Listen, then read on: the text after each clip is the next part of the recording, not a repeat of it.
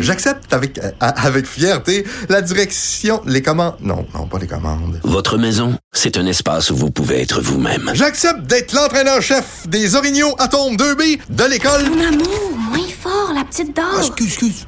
Tu parles à qui? Elle mérite d'être bien protégée. Et vous méritez d'être bien accompagné. Trouvez la protection la mieux adaptée à votre maison avec Desjardins Assurance et obtenez une soumission en quelques clics sur desjardins.com. Protégez vos dépôts, c'est notre but. La SADC protège vos dépôts dans les institutions fédérales, comme les banques. L'AMF les protège dans les institutions provinciales, comme les caisses. Oh, quel arrêt! Découvrez ce qui est protégé à vos dépôts sont protégés.ca.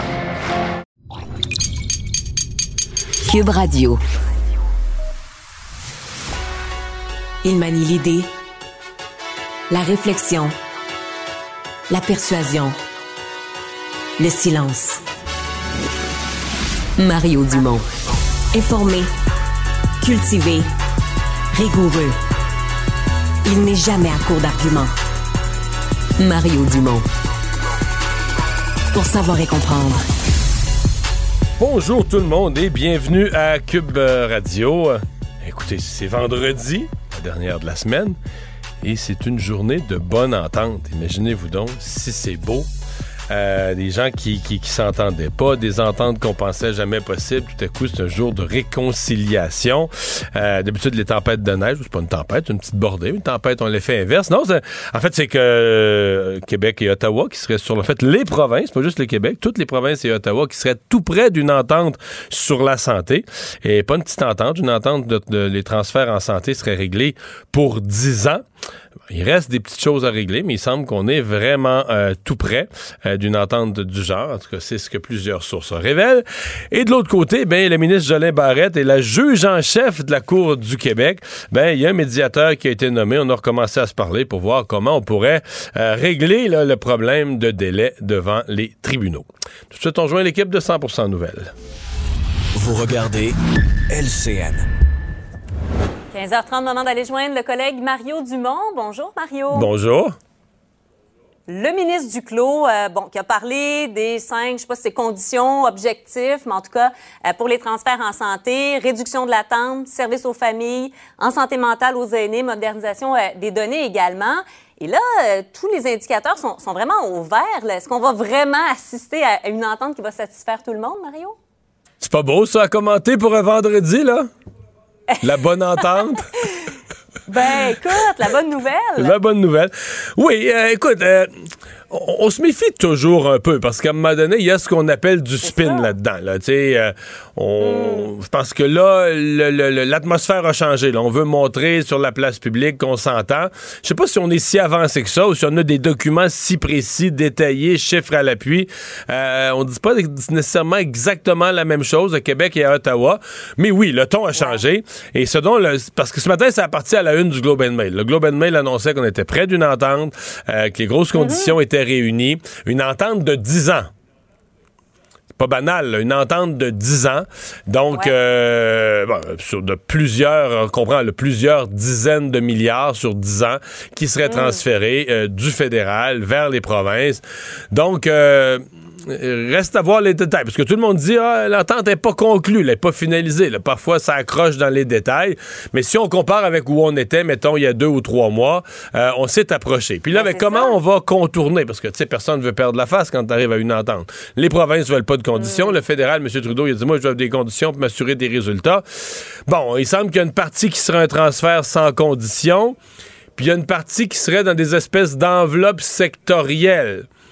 Euh, avec les provinces qui partagent leurs données, mais les enveloppes sectorielles ne seraient pas nécessairement uniformes d'un bout à l'autre du Canada.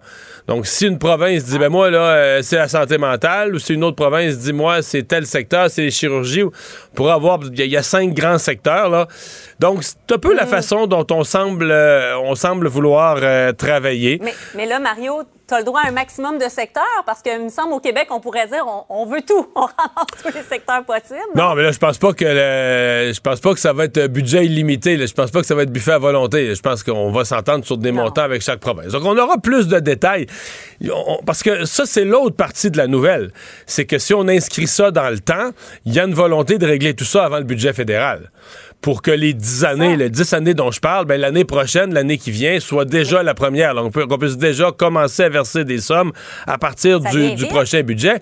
Et sincèrement, Marianne, je pense que sais, des fois, on fait des farces avec la politique, mais la politique, c'est du vrai monde. Là. Veut dire, les ministres, le mm. premier ministre, ils voient bien ils voient bien ce qui se passe. Là, que, mettons, M. Trudeau, là, il lit les mm. journaux à travers le Canada. Là. Dans, en santé, c'est bon, le bordel au Québec. On a parlé de ça depuis, la, depuis le jour d'alors, on parle juste de ça, mais c'est le bordel en Colombie-Britannique. C'est extrêmement difficile en Ontario. Aujourd'hui, Doug Ford avait une espèce de mm-hmm. conférence de presse d'urgence sur le recrutement d'infirmières en, en, en Ontario.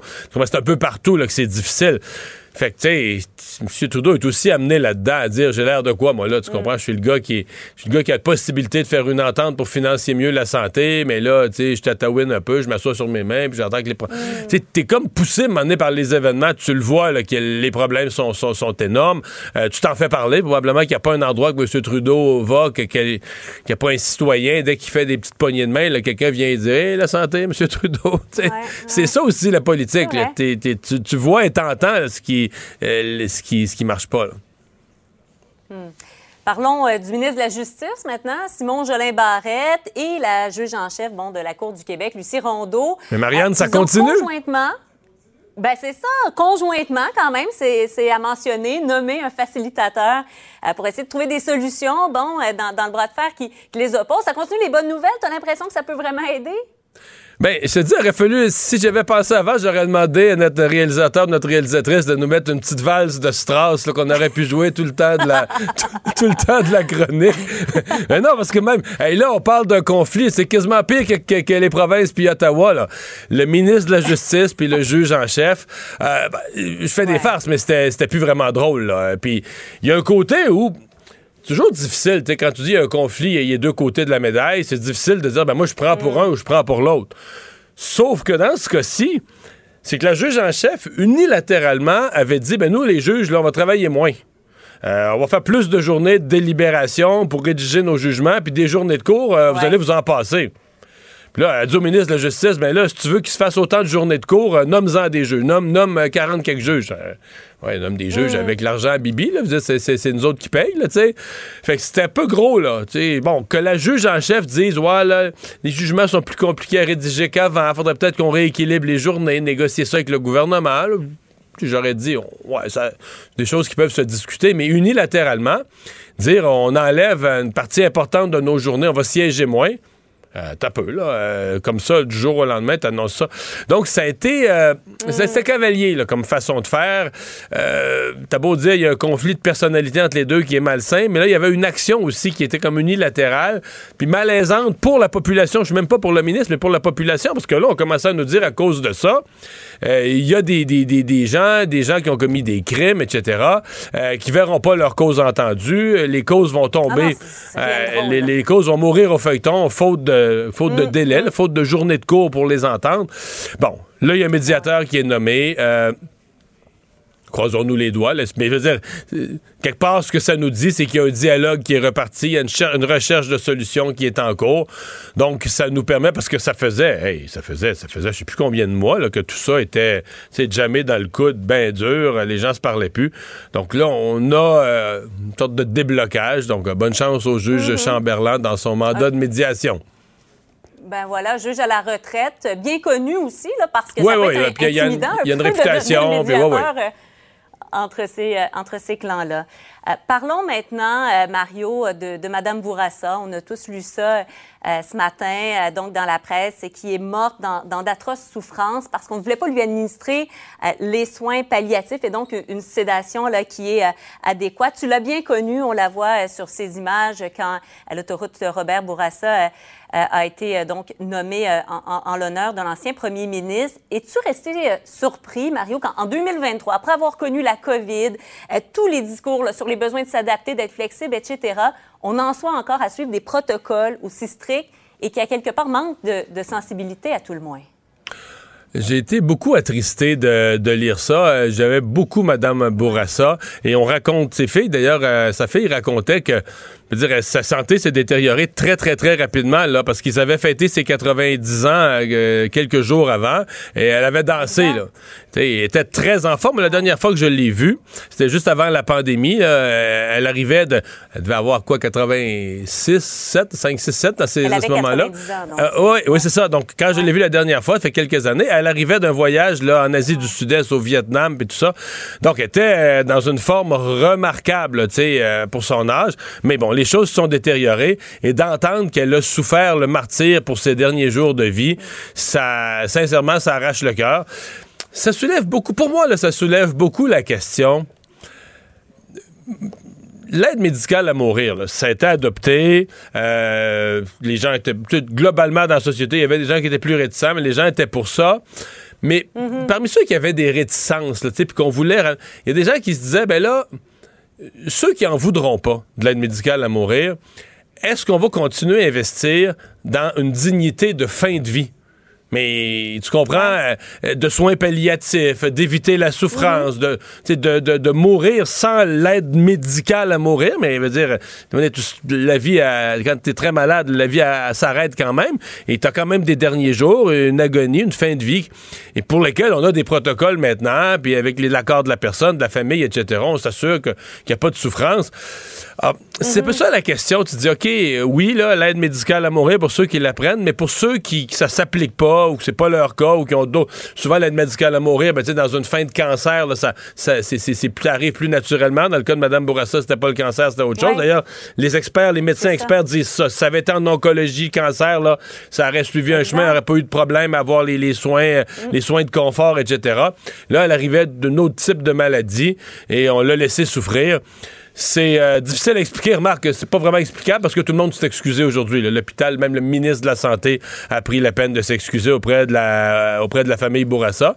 Mais tu sais, pour les enfants de, de- les enfants de Madame Bourassa, ça ça arrange rien. là. Leur mère est morte dans la souffrance pareil. là. Ils vont rester Ouais. avec ce triste souvenir-là. Euh, ça, ça met peut-être un peu de baume de voir que les autorités le regrettent que- et, et que ça va peut-être faire changer les protocoles pour d'autres. Des fois, on se console de penser que ça va empêcher que d'autres revivent la même chose. Mais euh, pour leur mère, pour Mme Bourassa, ça va avoir été ça quand même. Là. Ouais, espérons en effet que les choses changent. Merci beaucoup, Mario. Au revoir. Bonne fin de semaine à toi. Au revoir. Mario Dumont. Rationnel et cartésien, il peut résoudre n'importe quelle énigme les yeux fermés. Savoir et comprendre l'actualité. Alexandre Morin-Villouellette. Mais Alexandre, selon euh, certaines sources ou certaines déclarations qui avaient marqué les esprits, on avait au Canada le pire restaurant au monde, mais il n'est plus. Le pire McDonald's au monde. C'est tout un titre à avoir quand même, Mario. Il est situé à Ottawa et on apprend qu'il va fermer après 40 ans en affaires. Le problème, c'est pas la nourriture, c'est pas les Big Mac qui sont pleins de cochonneries là-bas. Non, non. C'est à cause de la clientèle que ce restaurant de la rue Rideau va devoir fermer. Voyons, le client a toujours raison. C'est pas pour rien, Mario, qu'on surnommait ce restaurant le pire McDonald's au monde. C'est parce que dans les dernières années, il y a au-dessus de 900 appels qui ont été effectués pour les policiers en raison de bagarres qui avaient lieu dans ce McDo-là. Mais celle qui a. La bagarre, en 2013, c'est qu'il y a eu une bagarre euh, générale, ni plus ni moins. Je sais pas comment appeler ça. là. Je vais utiliser le terme. C'est elle qui a épique. ramené la, la- la loupe sur le restaurant, puis je pense l'appellation de pire au monde. Ah, en 2013, c'est complètement fou et je, suis presque rentré en retard en studio Mario parce que j'étais occupé à revisionner ce chef-d'œuvre euh, visuel qui est la bagarre complètement filmée là, pendant de deux minutes en 2013 dans ce McDo. Vous comprendrez évidemment que je suis sarcastique quand je dis chef-d'œuvre, mais c'est vraiment une espèce de mêlée générale.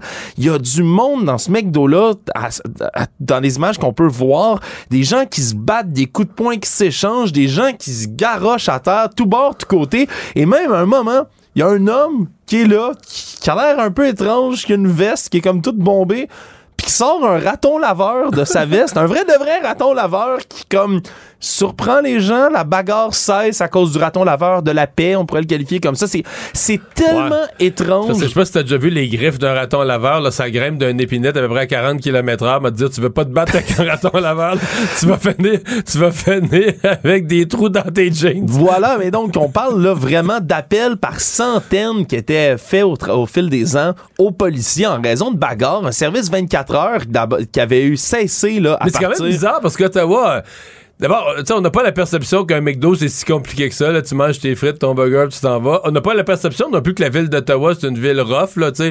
Où la La criminalité... capitale, euh, une ville de fonctionnaires. C'est pas une ville qui a une criminalité particulière.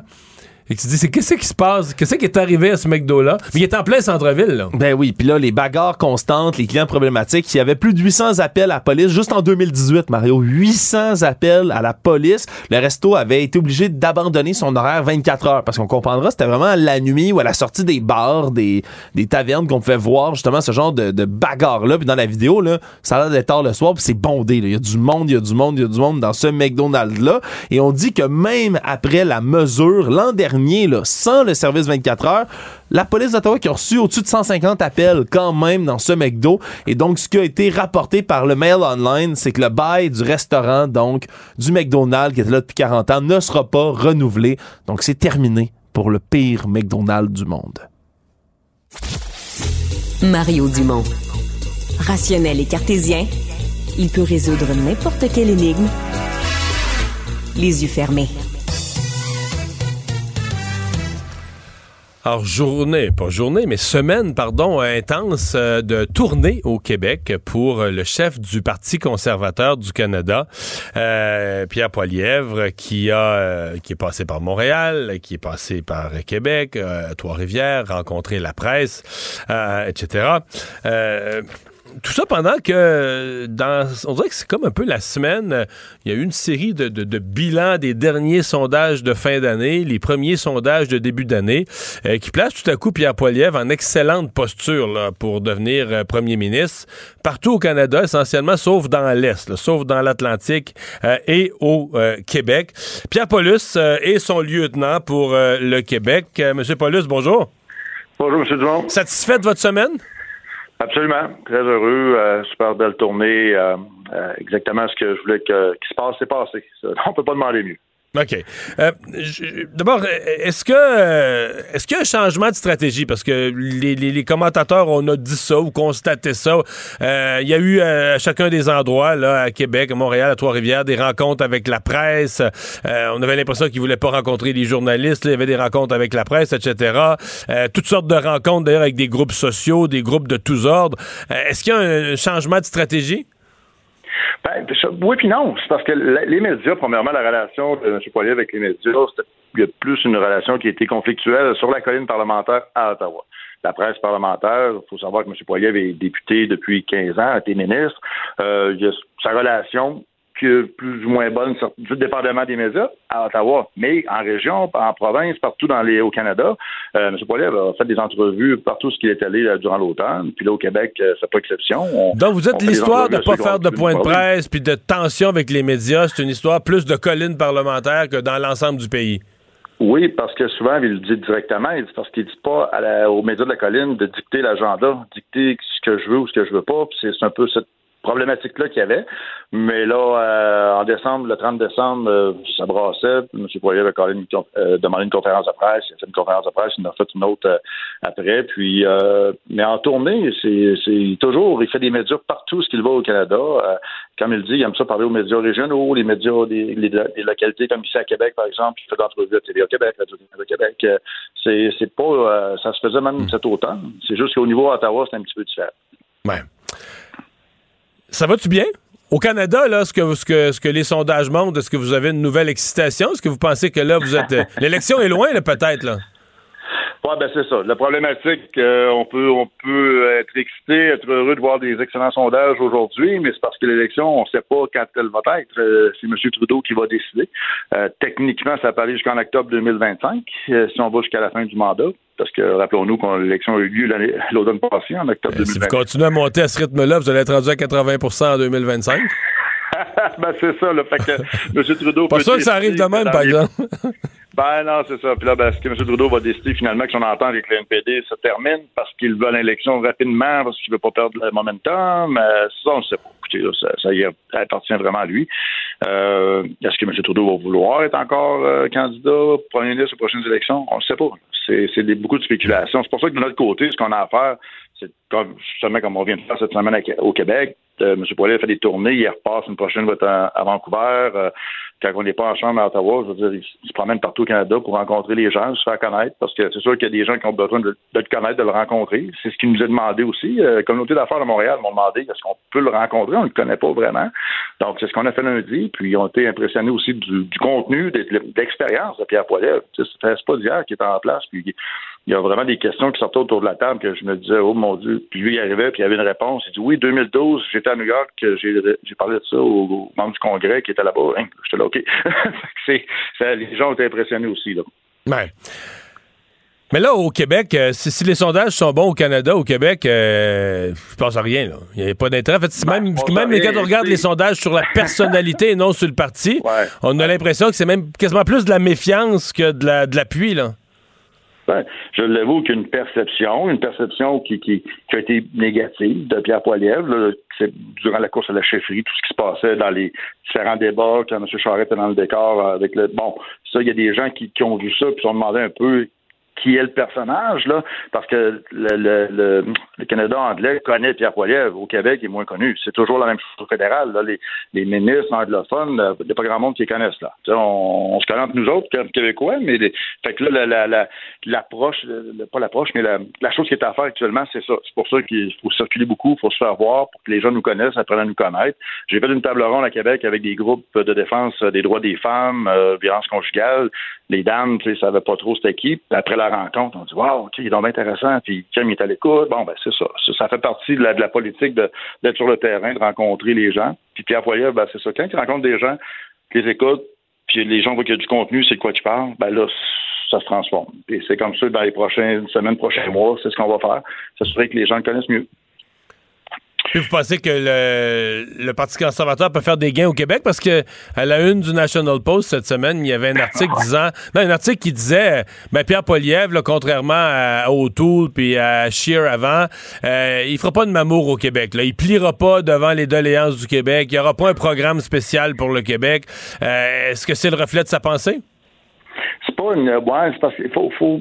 Chaque premièrement, chaque chef a sa façon de faire. M. Scheer avait la sienne, il y avait un autour de la sienne, Pierre Poilievre, c'est Pierre Poilievre.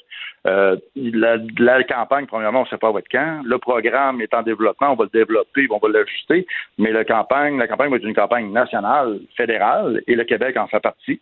Au Québec, on aura des enjeux qui seront plus spécifiques au Québec, qui seront euh, sont inclus dans cette plateforme-là, bien entendu, mais est-ce qu'on a besoin de développer une, plateforme spécifiquement Québec, alors que les enjeux d'économie touchent tous les Canadiens? À un moment donné, c'est ça, il faut juste voir de quelle façon on va l'approcher, mais il n'est pas question d'exclure de, le Québec d'aucune façon. Je veux dire, la, c'est juste Non, mais mettons ce Karen O'Toole avait fait, un programme spécifique pour le Québec avec des engagements sur le respect de l'autonomie du Québec, l'immigration, etc.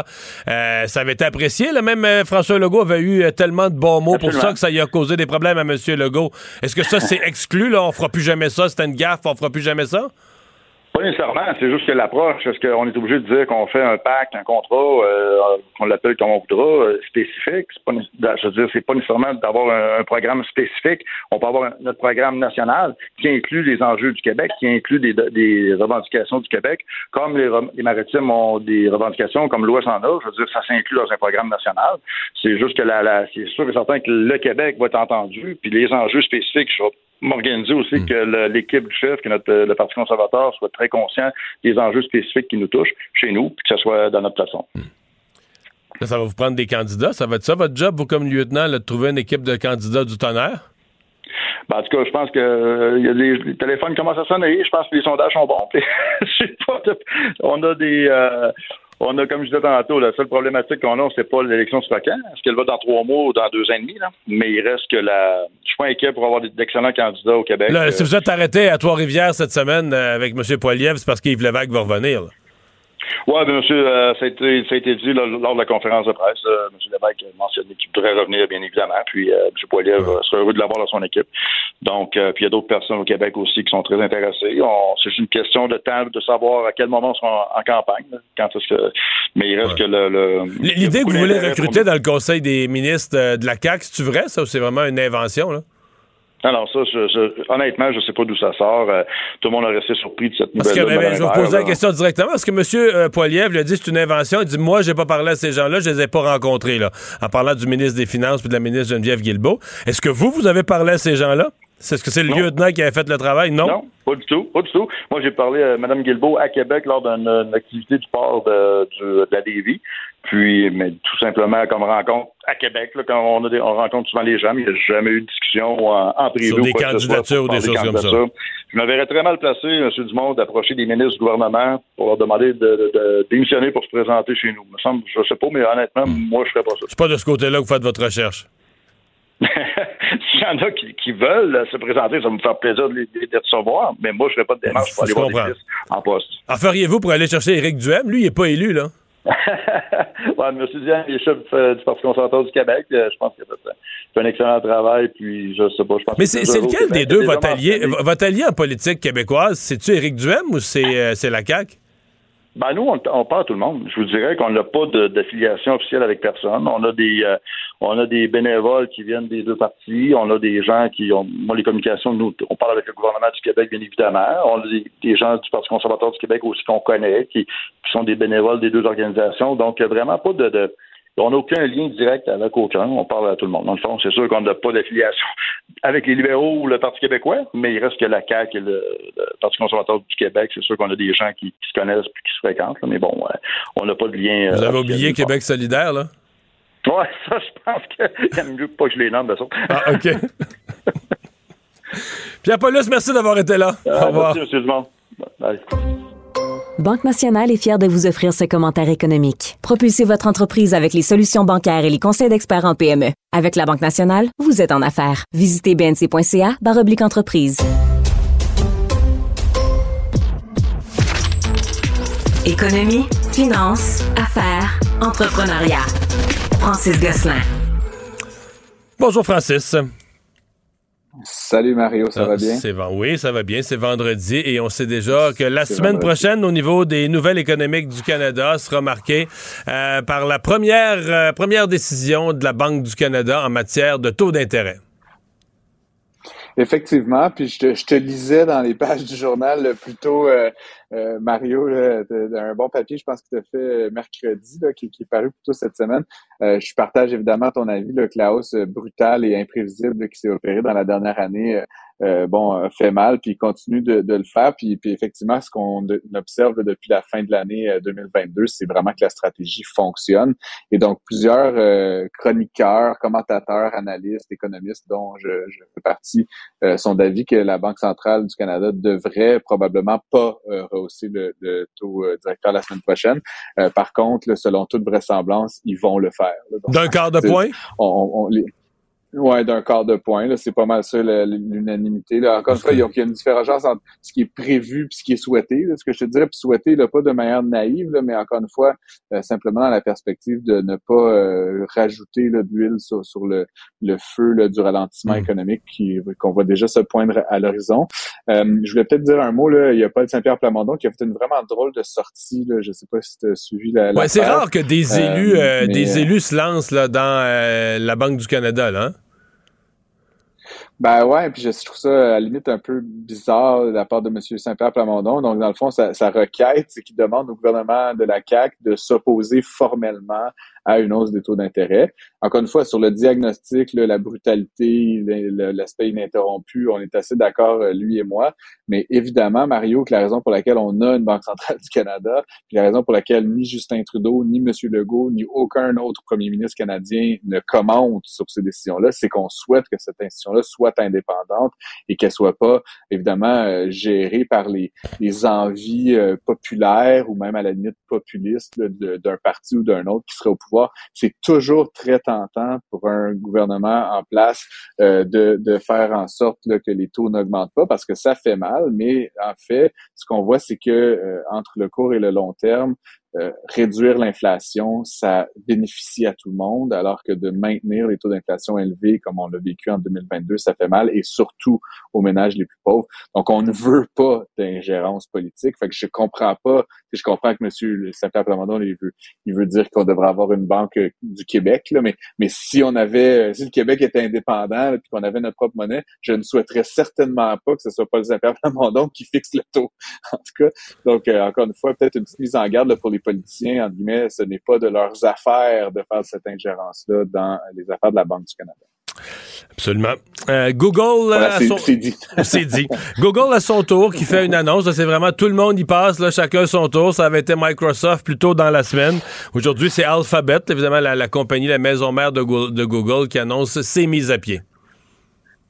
Exactement. Donc, euh, tu sais, après, là, Apple, euh, pardon, Amazon, Microsoft, euh, Facebook, évidemment, et tous les autres acteurs euh, euh, qui ont qui sont passés ces dernières semaines. Là, on apprenait aujourd'hui que donc Google, Alphabet, a fait la maison mère, licencie 12 000 employés. Euh, tu sais, Mario, comme tu le sais, j'aime toujours exprimer ça en, nombre total, en, proportion du nombre total d'employés. Donc, euh, Alphabet, là, à titre de, référence, environ 150 000 employés. Donc, on parle d'un petit peu moins de 10% euh, du nombre d'employés totaux qui vont être remerciés. ça se compare un peu là, à d'autres annonces qui ont été faites. pour l'instant, la plus petite annonce, toute proportion gardée, c'est Amazon parce qu'ils ont un très, très grand nombre d'employés, 1,5 million environ. Mais ça reste qu'en valeur absolue, ce sont 18 000 personnes chez Amazon qui vont perdre leur emploi. Donc, c'est le. Mais j'avais, je voyais un euh, rapport, un rapport économique aujourd'hui qui disait que depuis, puis là, ça, ça comptait pas ceux du mois de décembre, mais que depuis le jour de l'an, depuis le début de l'année, il y a 55 000. Évidemment, ils comptaient pas juste les géants, parce que nous, on regarde juste les géants qui font les nouvelles mondiales, mais il y a une autre couche de grandes entreprises technologiques en dessous qui ont aussi fait des mises à pied. Il semble que dans les techs, il y a eu 55 000, 55 000 mises à pied depuis le 1er janvier. Effectivement, j'arrivais un petit peu en bas de ça, mais tu sais, j'ai pas tout, tout comptabilisé. Ben, c'est un, article que j'ai vu passer de, de magazine économique ah, américain, mais c'est le point, c'est que c'est beaucoup. C'est ce que tu sais, mon point, c'est qu'on disait, ah, tu sais, ça va être euh, récession, ralentissement économique, mais sans vraiment chômage, perte d'emploi. Puis je sais que probablement que tous ces gens-là vont se replacer, que dans beaucoup de secteurs, on manque de monde dans la technologie, fait que c'est les, les, les géants technologiques, les libères, ils vont être rembauchés ailleurs sur une période de quelques mois. Mais c'est quand même c'est quand même des mises à pied. C'est beaucoup, beaucoup, beaucoup, beaucoup de monde, des dizaines de milliers. Là. Ouais, ouais. Mais tu sais, encore une fois, je vais, je vais mettre ma casquette de, de pur économiste. Mario, tu sais, il y a, à peu près 131 millions de personnes qui travaillent aux États-Unis. Euh, puis c'est c'est euh, à peu près 2 millions de plus qu'en 2021. Là, ça, je te parle des chiffres de décembre, qui sont les derniers à avoir été révélés.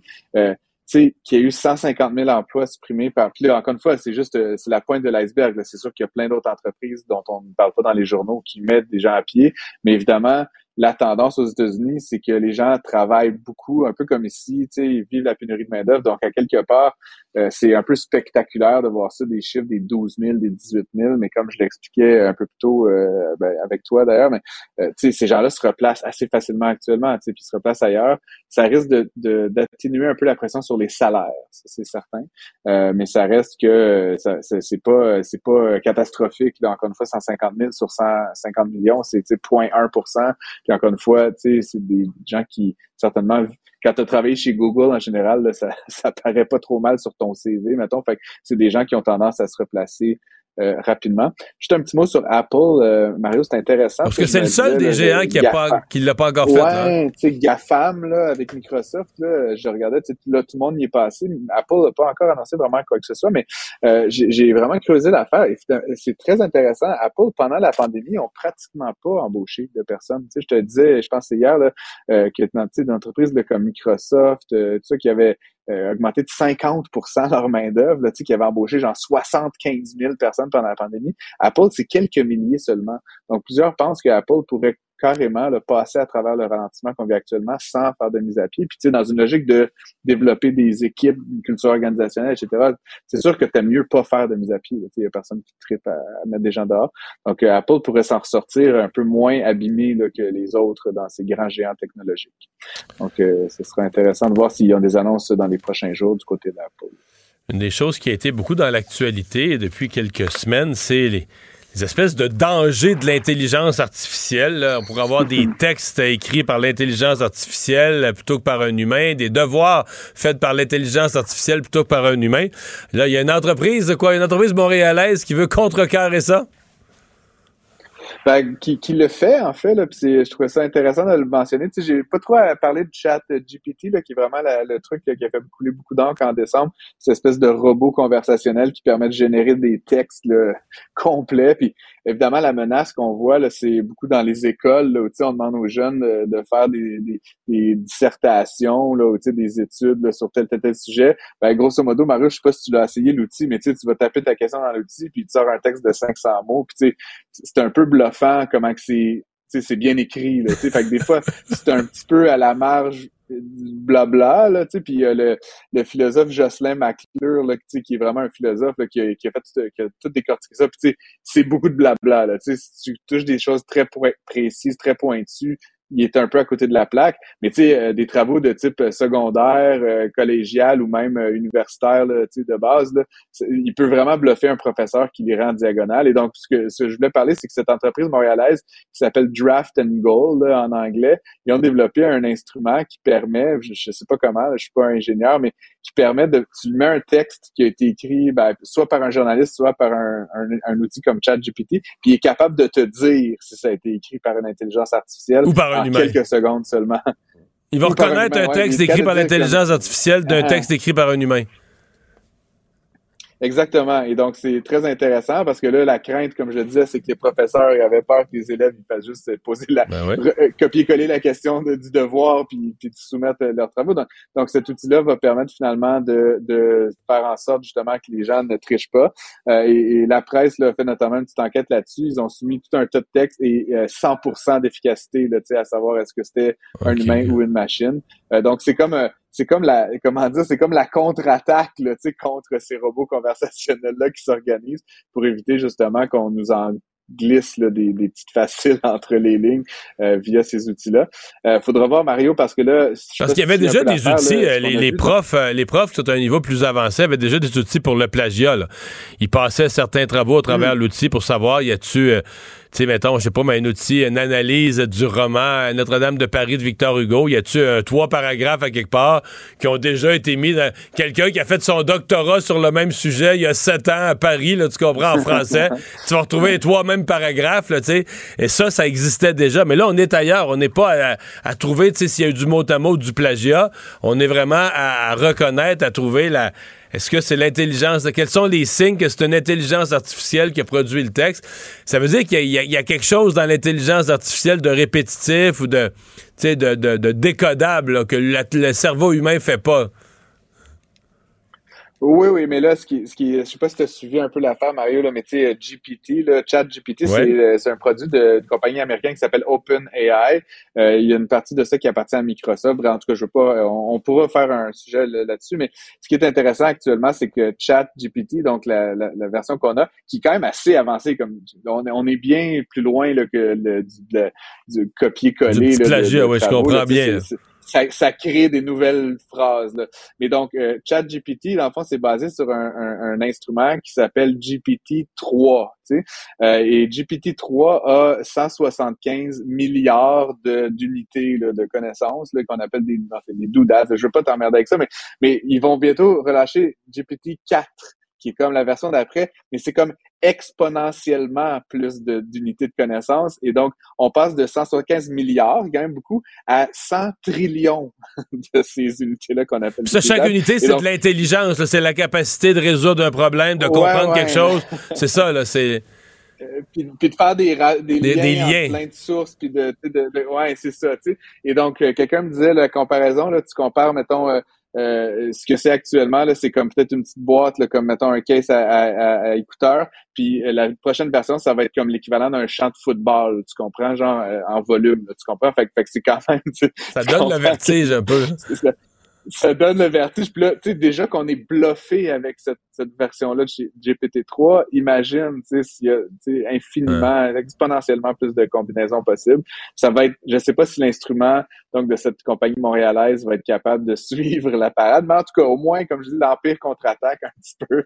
On essaie de, de, trouver des solutions, de, de, déceler la tricherie à Montréal. Fait que c'est quand même le fun de voir que des Montréalais là, sont, sont, sont dans la, la guerre, là, entre guillemets, pour euh, développer ces outils-là. Et donc, je leur souhaite la meilleure des chances euh, à cette entreprise-là à mesure que ça se développe. Francis, merci. Bonne fin de semaine. J'accepte avec, euh, avec fierté la direction, les commandes. Non, non, pas les commandes. Votre maison, c'est un espace où vous pouvez être vous-même. J'accepte d'être l'entraîneur-chef des Orignaux Atomes 2B de l'école. Mon amour, moins fort, la petite dame. Ah, excuse, excuse. Tu parles à qui? Elle mérite d'être bien protégée. Et vous méritez d'être bien accompagné. Trouvez la protection la mieux adaptée à votre maison avec Desjardins Assurance et obtenez une soumission en quelques clics sur desjardins.com. Protégez vos dépôts, c'est notre but. La SADC protège vos dépôts dans les institutions fédérales, comme les banques. L'AMF les protège dans les institutions provinciales, comme les caisses. Oh, quel arrêt! Découvrez ce qui est protégé à vos dépôts sont protégés.ca. Mes récompenses Sonic, c'est le programme qui désire exaucer tous tes souhaits. C'est simple. Plus tu utilises ta carte du programme Mes récompenses Sonic durant les mois de mars et d'avril, meilleures sont tes chances de remporter 5000 dollars pour réaliser tes plus grandes folies. Visite l'une de nos stations Sonic et comble tes envies. Casse-tête, devinette, mots croisés. Mario Dumont a la solution à tout. L'exercice lui-même Mario Dumont. va faire sortir plus de vérité sur ce qui s'est véritablement passé à ce moment-là. Gérez donc ça, s'il vous plaît. Isabelle Maréchal. Mais c'est parce qu'à un moment donné, si on paye pas tout de suite, on va payer tout à l'heure. La rencontre, Maréchal Dumont. Bonjour Isabelle. Bonjour Mario. Alors, c'est un dossier que tu as suivi attentivement pour nous, Oui. euh, qui évidemment avec la pénurie d'infirmières devient un dossier archi chaud, là, mais c'est euh, c'est finissante, euh, incapable de passer l'examen, ce taux d'échec dérisoire, qui, s'est rendu à une espèce d'enquête, ni plus ni moins. Oui, tout à fait, mené par euh, le commissaire aux professions, qui a rendu cette semaine un premier rapport d'étape qui, a été peu discuté finalement dans les médias, mais je trouvais que c'était important de revenir là-dessus pour tenir au courant les gens, parce que c'est important, surtout que, comme tu le dis, on a, je pense, vécu cette semaine une des pires crises qui impliquait les infirmières du réseau de la santé. Je pense que les infirmières de, de Maisonneuve-Rosemont ont eu tout à fait raison de sortir. Moi, je suis 150 derrière elles.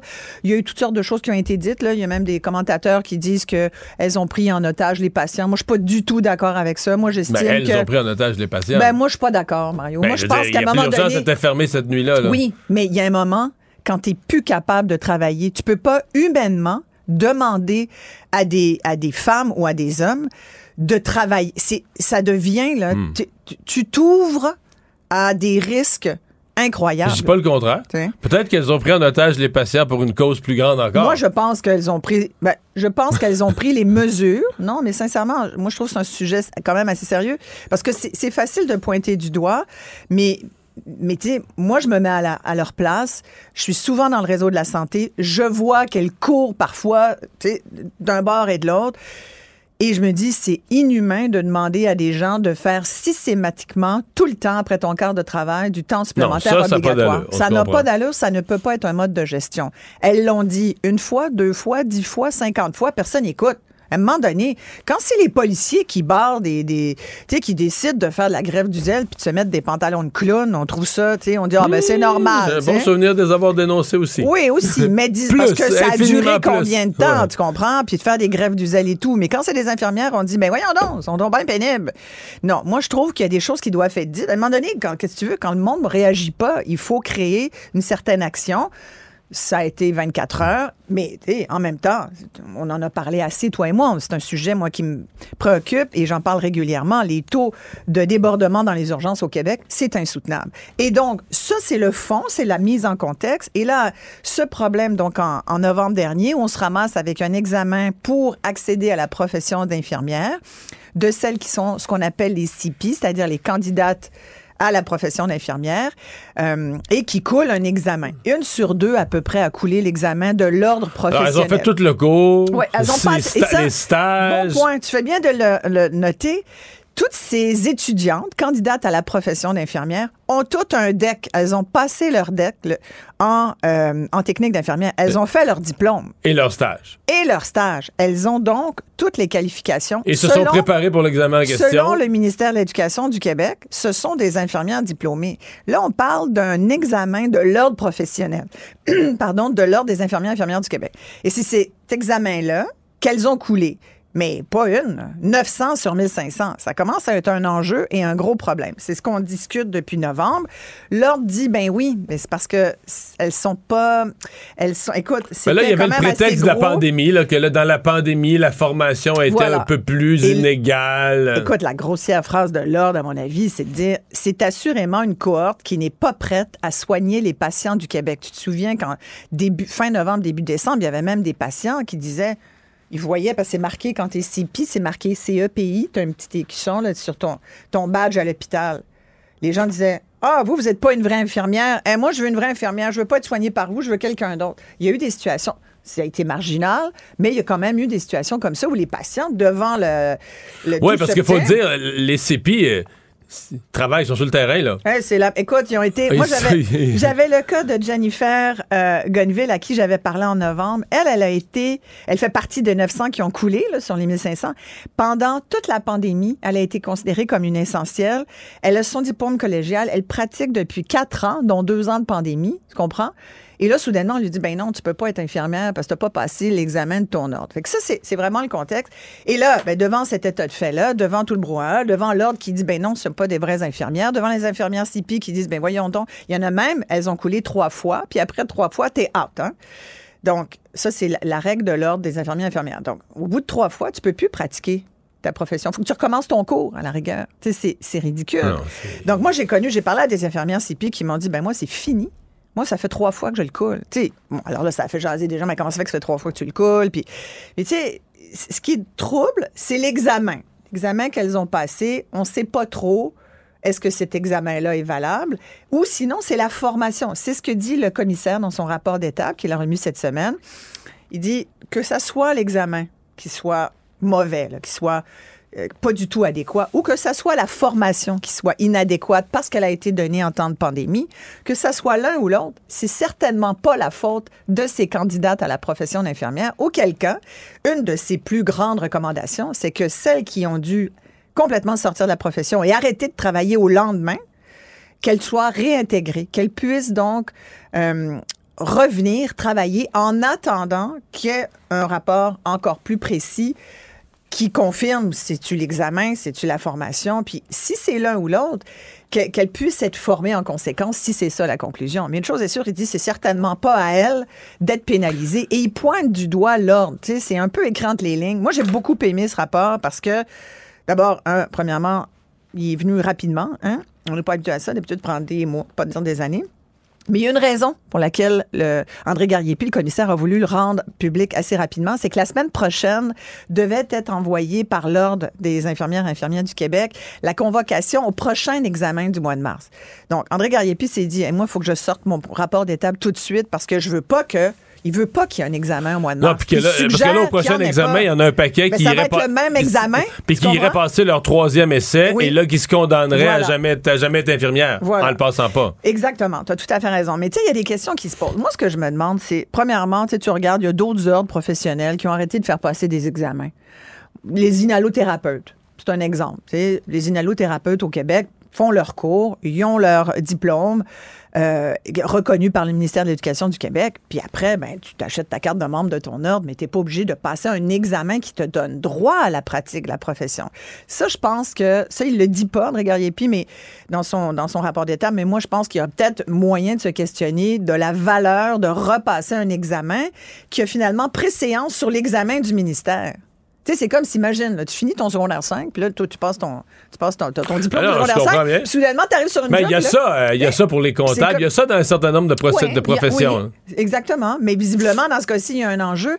Et l'autre chose qu'on doit questionner, puis euh, le commissaire le fait à demi-mot un peu dans son rapport, c'est qu'on se demande, puis il y a comme une, il y a comme une espèce de rumeur qui dit que l'ordre veut vraiment tirer un trait, sabrer le- la formation collégiale pour privilégier une formation universitaire seulement. Mais ça, c'est pas d'hier. là. Non, exact. Mais ça, années. ça a l'air à se préciser. Et tout ça, là, tout ça autour de toute la bisbille puis la saga de Est-ce l'examen. que c'est une grosse démonstration qu'ils veulent faire qu'elles sont pas assez bonnes après un cégep? Moi, je pense que c'est ça.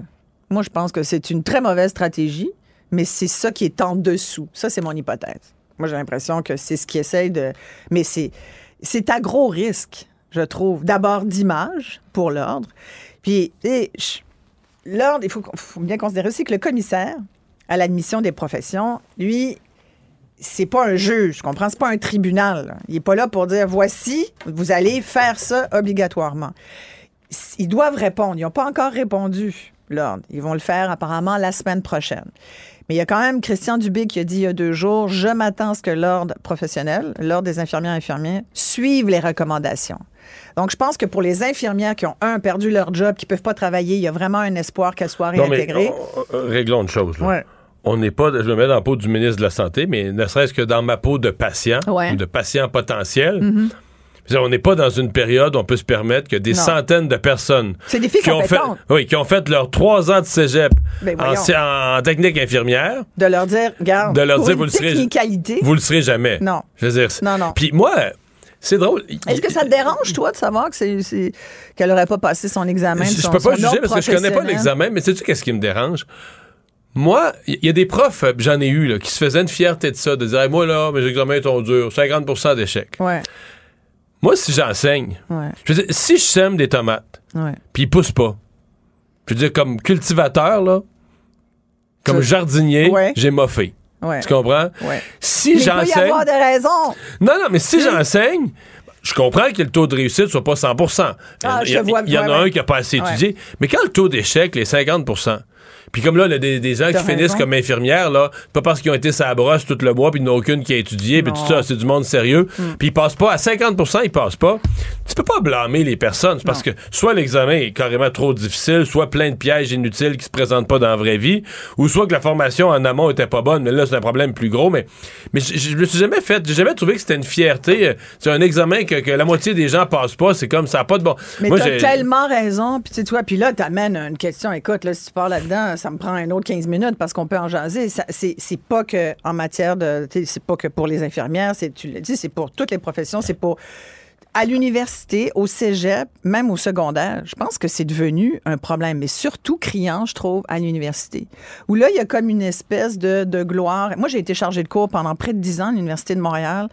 Puis sincèrement, je me suis fait dire, euh, tu notes trop haut, faut que tu notes trop bas, faut que tu notes plus bas. Tu sais, il y a l'espèce de nivellement aussi, là, tu sais, euh, que si tu as des notes trop hautes, faut que tu nivelles pour euh, un peu faire une moyenne. Sincèrement, à un moment donné, tu fais, mais voyons donc. Moi, je revisais, là, j'avais des, des- des examens, les premiers, puis surtout, c'est très aléatoire, finalement, aussi, je trouve, la notation. Mais ça dépend dans quelle matière. là. Oui, ben c'est sûr. En maths, en sciences. En maths, puis en sciences, c'est plus carré un peu, là. Exactement. Mais tu sais, bon, en communication, moi j'enseignais la communication. C'est sûr que. Mais il y a quand même. Non, c'est sûr la qu'entre théorie, entre puis t'as la 58, entre pratique. 58, tu coules, puis 62, tu passes. Tu la ligne débattre. est bien mince. Mais, mais même en français, tu sais, c'est quoi? Moi, j'en ai eu, là, j'ai déjà eu l'occasion d'interviewer des jeunes qui ont coulé leur secondaire 5 parce qu'ils n'ont pas passé en français, mais ils n'ont pas passé de 1% exactement ce que tu viens de dire. Puis tu as envie de dire, c'est quoi le but au moment où on a des enjeux de décrochage importants au Québec? C'est quoi le but de décourager un jeune puis dire, gars, faut que tu refasses ton secondaire 5. Ça, c'est, t'ouvres la porte direct à du décrochage. Penses-tu qu'il va le refaire? Non, il va dire, non, regarde, regarde, l'école, c'est pas pour moi, j'ai l'école. Déjà qu'on entend beaucoup ça. Et que je trouve qu'il y a, une un questionnement de la part des enseignants aussi, des profs, à dire pourquoi je note, puis qu'est-ce que je note. Puis en même temps, ben, on pourrait parler euh, aussi de, de l'attitude de certains profs. Tu sais, je pense qu'il y a peut-être du laxisme depuis la pandémie du côté étudiant. Il y en a aussi du, côté Hey, professoral. hey, hey. T'es-tu J'ai vu, ma, j'ai vu ma fille dans un cours, c'est un cours de maths, là. Sont, sont 6-7 qui ont passé sur une trentaine. Le prof avait l'air, toi, ça bien normal. Puis, Ouais. Mais tu sais, moi, mettons, je suis directeur d'un cégep. Je trouve, je trouve, je trouve un groupe, il y en a 6 sur 30 qui ont passé. C'est sûr que le prof est dans mon bureau. Là. Ben, complètement. D'abord, d'abord, je pars, je pars de l'idée qu'il est un total incompétent. Là. Il a me prouver le contraire. Il est presque congédié. Tu fais se un fait que cours- t'es pas capable de faire passer tes ben, c'est élèves? ça, tu fais un cours, tout le monde, tout le monde Ouais. lâche, tout le monde coule. Et Les jeunes qui sont inscrits pourquoi dans, à venir dans, dans- dans ton cours? Ben, cégeps, là, ça, ça passe comme du beurre dans le là. C'est comme personne s'intéresse personne ne sait, la direction ne sait pas ce qui se passe, c'est vraiment... euh, Puis moi, j'ai entendu déjà des. des- médiocrité. Il y a souvent des gens à la maison, puis on, on jase et tout, puis ils m'ont raconté, tu sais, qu'ils disent, ils vont voir leur prof, ils disent, j'ai eu, euh, j'ai eu 78, euh, monsieur, pouvez-vous m'expliquer comment ça se fait que vous m'avez mis une mauvaise note comme ça? Puis le prof va dire, ben non, 78, c'est très bon. Mais tu sais, pour des. Là, tu- toi, tu dis, attends, pense-y. Là, l'étudiant, il veut aller. Les étudiants aujourd'hui sont omnibulés par leur cote, là, tu sais. Parce qu'ils savent que ça Ça prend- va les empêcher de rentrer euh, Complètement. dans tel programme d'université. Il y a des programmes, si tu veux être avocat, médecin, ingénieur, euh, mais d'autres programmes qui sont hyper contingentés, même communication est super contingentée. T'sais, tu veux aller dans ce programme-là, si t'as pas, là, maintenant, tout le monde doit avoir une cote super. Tu peux pas couler, là. Tu faut tout le temps que t'es A, A-, B+, mais. Fait que toi, tu te forces. Tu peux pas.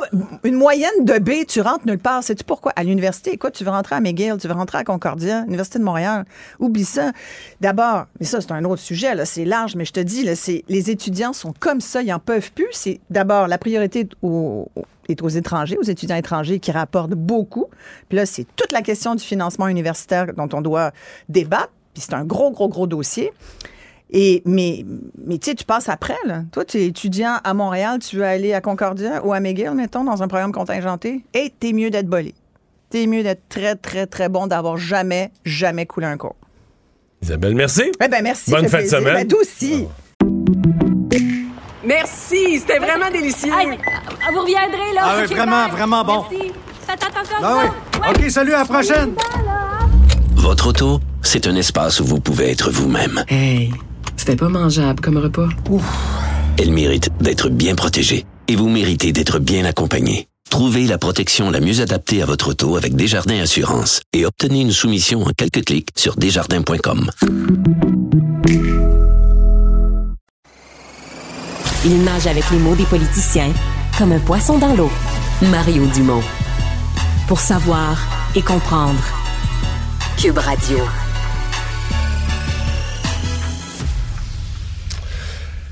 C'est pas facile dans les urgences, puis quand on regarde juste une coche derrière l'urgence, quand ça déborde à l'urgence, euh, oui, tu as les patients qui attendent, euh, qui attendent dans, la salle d'attente ou qui attendent dans le corridor, mais tu as aussi les paramédics qui, eux, arrivent avec un patient euh, malade. Évidemment, si c'est un cas d'arrêt cardiaque, tout, tout rentre à vitesse grand V, ça, il n'y a pas de problème. Mais d'autres cas, ben, euh, les paramédics, euh, eux, attendent que l'hôpital fasse la prise en charge. Dans certains cas, c'est assez compliqué. Et euh, ce matin, il y a des images qui circulaient sur, le réseau, sur les réseaux sociaux pardon, qui ont attiré mon attention euh, dans la cour de l'hôpital de Saint-Jérôme.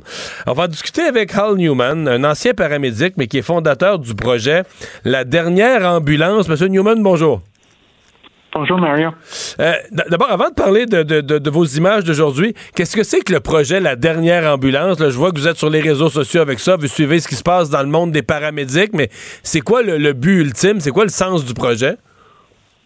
Euh, le sens, c'est que euh, c'est pour sensibi- sensibiliser le monde de le risque à vie avec un, un crise continuelle dans notre système préhospitalier d'urgence à Québec. Pour vous, le système pré- préhospitalier est aussi en crise que les urgences elles-mêmes? Ah oui, c'est incroyable. Puis ça fait euh, 40 ans au moins. Ouais. Quand vous êtes en crise, euh, ça peut avoir quoi comme impact pour, pour, pour les gens qui nous écoutent, là? Mais euh, le, le problème, comme, comme vous avez commencé la conversation avec les salles d'urgence, euh, les salles d'urgence, c'est comme le porte d'entrée pour notre système santé. Comme ça, quand les salles d'urgence sont surchargées, ça affecte tout le système.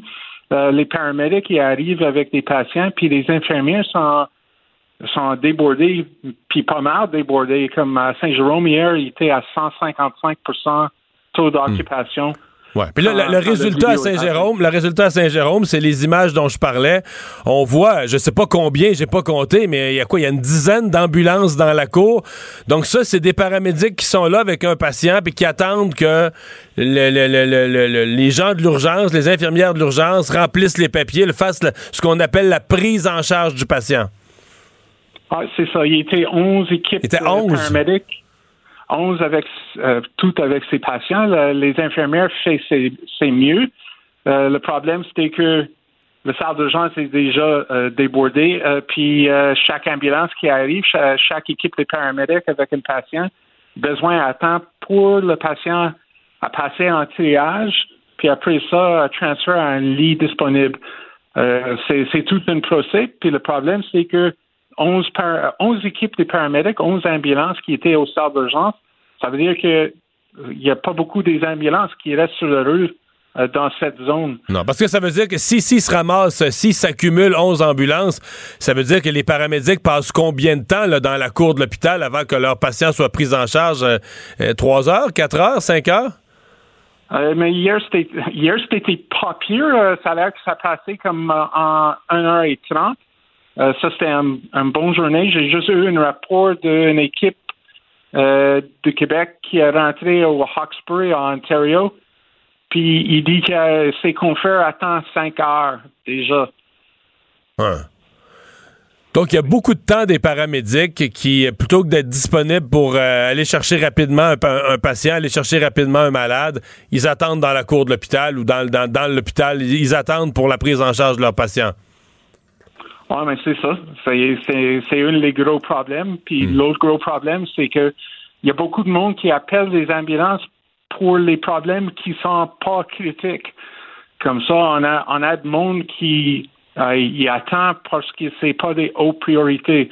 Si vous êtes euh, un patient avec un problème critique, vie ou mort, vous, vous passez très vite en salle de choc, c'est sûr et certain. Mais si vous, euh, vous avez un problème qui est, comme on dit, bas acuité, euh, tu vas attendre. Puis ça, c'est le gros problème. Il y a du monde qui appelle des ambulances une après l'autre, puis ils ils survivent le- l'ambulance comme un taxi jaune. Ouais. Ouais, parce que notamment pour les personnes du troisième âge, les 65 ans et plus, c'est gratuit l'ambulance. Ça, coûte, ça coûte moins cher appeler l'ambulance qu'un taxi. Oui, puis euh, il n'y a aucun problème à stationner. Euh, on, on écoute ça actuellement du monde. Eh boy. Euh, est-ce que, euh, je sais pas moi, euh, quelqu'un qui a un accident, est-ce qu'il y a un danger au Québec d'avoir un accident ou une crise de cœur ou d'avoir une maladie qui est grave, qui euh, va être traitée trop lentement parce que les ambulanciers sont pas disponibles? Il n'y a plus d'ambulances disponibles. Est-ce que ça, est-ce que ça arrive qu'on arrive, un peu comme votre nom le dit, qu'on arrive à la dernière ambulance? Oui, puis malheureusement, c'était un enfant de 10 ans en Esprit Saint. Ça, c'était dans euh, zone Basse-Saint-Laurent. Près de Rimouski, oui. Ouais, ça fait trois semaines, deux semaines. C'était un jeune de 10 ans en arrêt cardio-respiratoire, puis l'ambulance, les paramédics les plus proches étaient à 57 km. Euh, ça fait trois enfants. Dans moins d'un an, il y a trois enfants qui ont décédé où il y était des délais critiques pour les ambulances. Comme ça, c'était pas une question de hypothétique, c'était une question euh, quotidienne maintenant à Québec. on a la dernière ambulance dans une zone, puis euh, ça arrive assez souvent, même à Montréal. Ouais.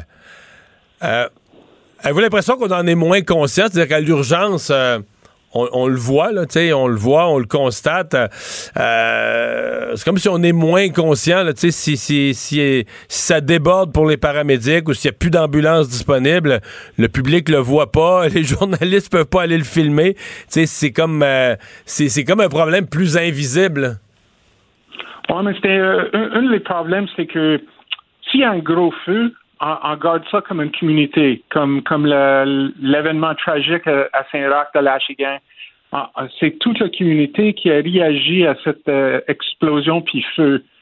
Puis quand il y a une crise car chez notre voisin, on regarde chez notre voisin puis on dit oh il y a une ambulance puis on oublie ça. C'est parce que euh, on traite les, les, les urgences médicales, c'est plus euh, côté individuel, puis pas aux communautés. Est-ce que les paramédics sont. Je vous pose deux questions dans une. Est-ce que les paramédics, à votre avis, sont sous-payés et sous-utilisés? Est-ce qu'ils pourraient en faire plus pour, pour aider, pour aller aider des gens chez eux, éviter des visites à l'hôpital? Est-ce qu'ils pourraient en faire plus? Puis en même temps, est-ce qu'ils sont sous-payés? Euh, oui, les deux côtés. Euh, sont, moins payés que euh, ses confrères concerts euh, ailleurs au Canada. Puis malheureusement, sont, sont assez formés que ses confrères con- Ontario. Puis en Ontario, ils utilisent comme pour toute son sagesse, pour toutes ses techniques, il peut donner comme 16, 20 médicaments. Il utilise dans soins palliatifs, soins communautaires, euh, ici à Québec, on, on- on pense à nos paramédics comme euh, attachés à ces, à ces ambulances, puis on valorise pas la profession. Euh, comme ça, le- les taux de salaire, c'est bas, les conditions, c'est brutal, puis il y a un gros manque de respect de le gouvernement. All Newman, merci beaucoup d'avoir été avec nous. Bonne chance, au revoir. Merci pour le privilège. Au revoir. Isabelle est en train de vider sa maison qu'elle a vendue grâce à l'accompagnement de l'équipe de Duproprio. Elle quitte avec la fierté d'avoir vendu son espace elle-même. Duproprio, on se dédie à l'espace le plus important de votre vie. Un message d'Espace Proprio, une initiative de Desjardins. Mario Dumont. Une mémoire infaillible. Impossible de lui en passer une petite vite. Un adolescent de 17 ans poignardé. Une autre femme assassinée. Il est visé par des allégations d'inconduite sexuelle. Les formations politiques s'arrachent le vote des familles. Comment faire fructifier votre argent sans risque? Savoir et comprendre les plus récentes nouvelles qui nous touchent. Tout savoir en 24 minutes. Avec Alexandre Morin-Villouellette et Mario Dumont. En manchette dans cet épisode, transfert en santé entre Ottawa et les provinces, une entente serait à l'horizon. Le cardinal Ouellet visé par une deuxième allégation d'inconduite sexuelle. Des employés d'Amazon dénoncent des pratiques illégales et les États-Unis désignent le groupe Wagner comme organisation criminelle. Tout savoir en 24 minutes. Tout savoir en 24 minutes. Bienvenue à Tout savoir en 24 minutes. Bonjour Mario. Alors, c'est euh, ce matin, euh, on a vu dans les pages du Globe and Mail une rumeur d'abord ébruitée puis confirmée par l'agence QMI par une source au gouvernement Trudeau au fédéral. Il y aurait là des négociations qui se dirigeraient vers une entente entre les provinces et Ottawa pour ce qui est question des transferts de santé, une entente dit-on d'une durée de 10 ans. C'est ce qui serait sur la table. Ça, c'est une des grosses. La durée. Euh, généralement, ces ententes-là, on est plus habitué. Bon, le temps d'un mandat, un peu plus, 5 à 7 ans maximum, 10 ans. Euh, pour le meilleur et pour le pire, 10 ans, c'est long. Oui, 10 ans, c'est long, ce qu'on connaît pas non plus, là, ce qui risque d'arriver côté économie, inflation, euh, problème de non, santé. c'est pour ça que je dis pour le meilleur et pour le pire. Parce qu'il y a un côté où tu dis, OK, on a la paix pour longtemps. Euh, pour les provinces, ça amène une prévisibilité. Tu sais les montants. Mais c'est ça, tu te, lances dans, tu te lances dans des périodes de temps où c'est plus imprévisible. Parce qu'il pourrait y avoir de l'inflation, parce qu'il pourrait y avoir des changements importants. L'autre affaire, il faudra voir, est-ce que le danger des ententes à long terme, souvent, c'est que le fédéral pourrait bien dire, bon, ben, la première année, on vous donne euh, un milliard, puis deux, puis, puis que le vrai montant, il arrive à la il fin. arrive à la dixième année. là. Ouais. Fait que, tu sais, c'est une, une- Comme un contrat de joueur de hockey. ben là. ouais, c'est ça, là, une affaire progressive, mais où tu dis, OK, c'est avant qu'on arrive dans un financement fédéral de la santé qui soit vraiment intéressant. Par contre, là, les provinces, euh, s'il y a une entente, c'est parce que les provinces l'acceptent aussi. Et je pense que les provinces vont vouloir, vont vouloir avoir quand on regarde l'état des systèmes de santé au Canada, vont vouloir bénéficier dès les premières années quand même de, de sommes qui sont significatives. Mais là, faut dire que c'est plus transparent du côté du fédéral. Là, on se dit vraiment optimiste au cabinet là, du ministre fédéral de la Santé, Jean-Yves Duclos. On dit qu'on n'a pas encore, on veut pas confirmer le cadre temporel, mais qu'on est vraiment confiant qu'il pourrait y avoir une entente bientôt. Mais si on demande au cabinet du premier ministre François Legault ici au Québec, ben, c'est beaucoup plus flou. Là. On refuse de confirmer quoi que ce soit. On dit qu'il n'y a aucun rendez-vous avec Ottawa qui est inscrit à l'agenda pour l'instant. Et ils Ça- disent qu'il n'y a pas eu. Oui, je pense que M. Legault, M. Trudeau se sont entendus sur le principe que le partage des données, ça pourrait marcher.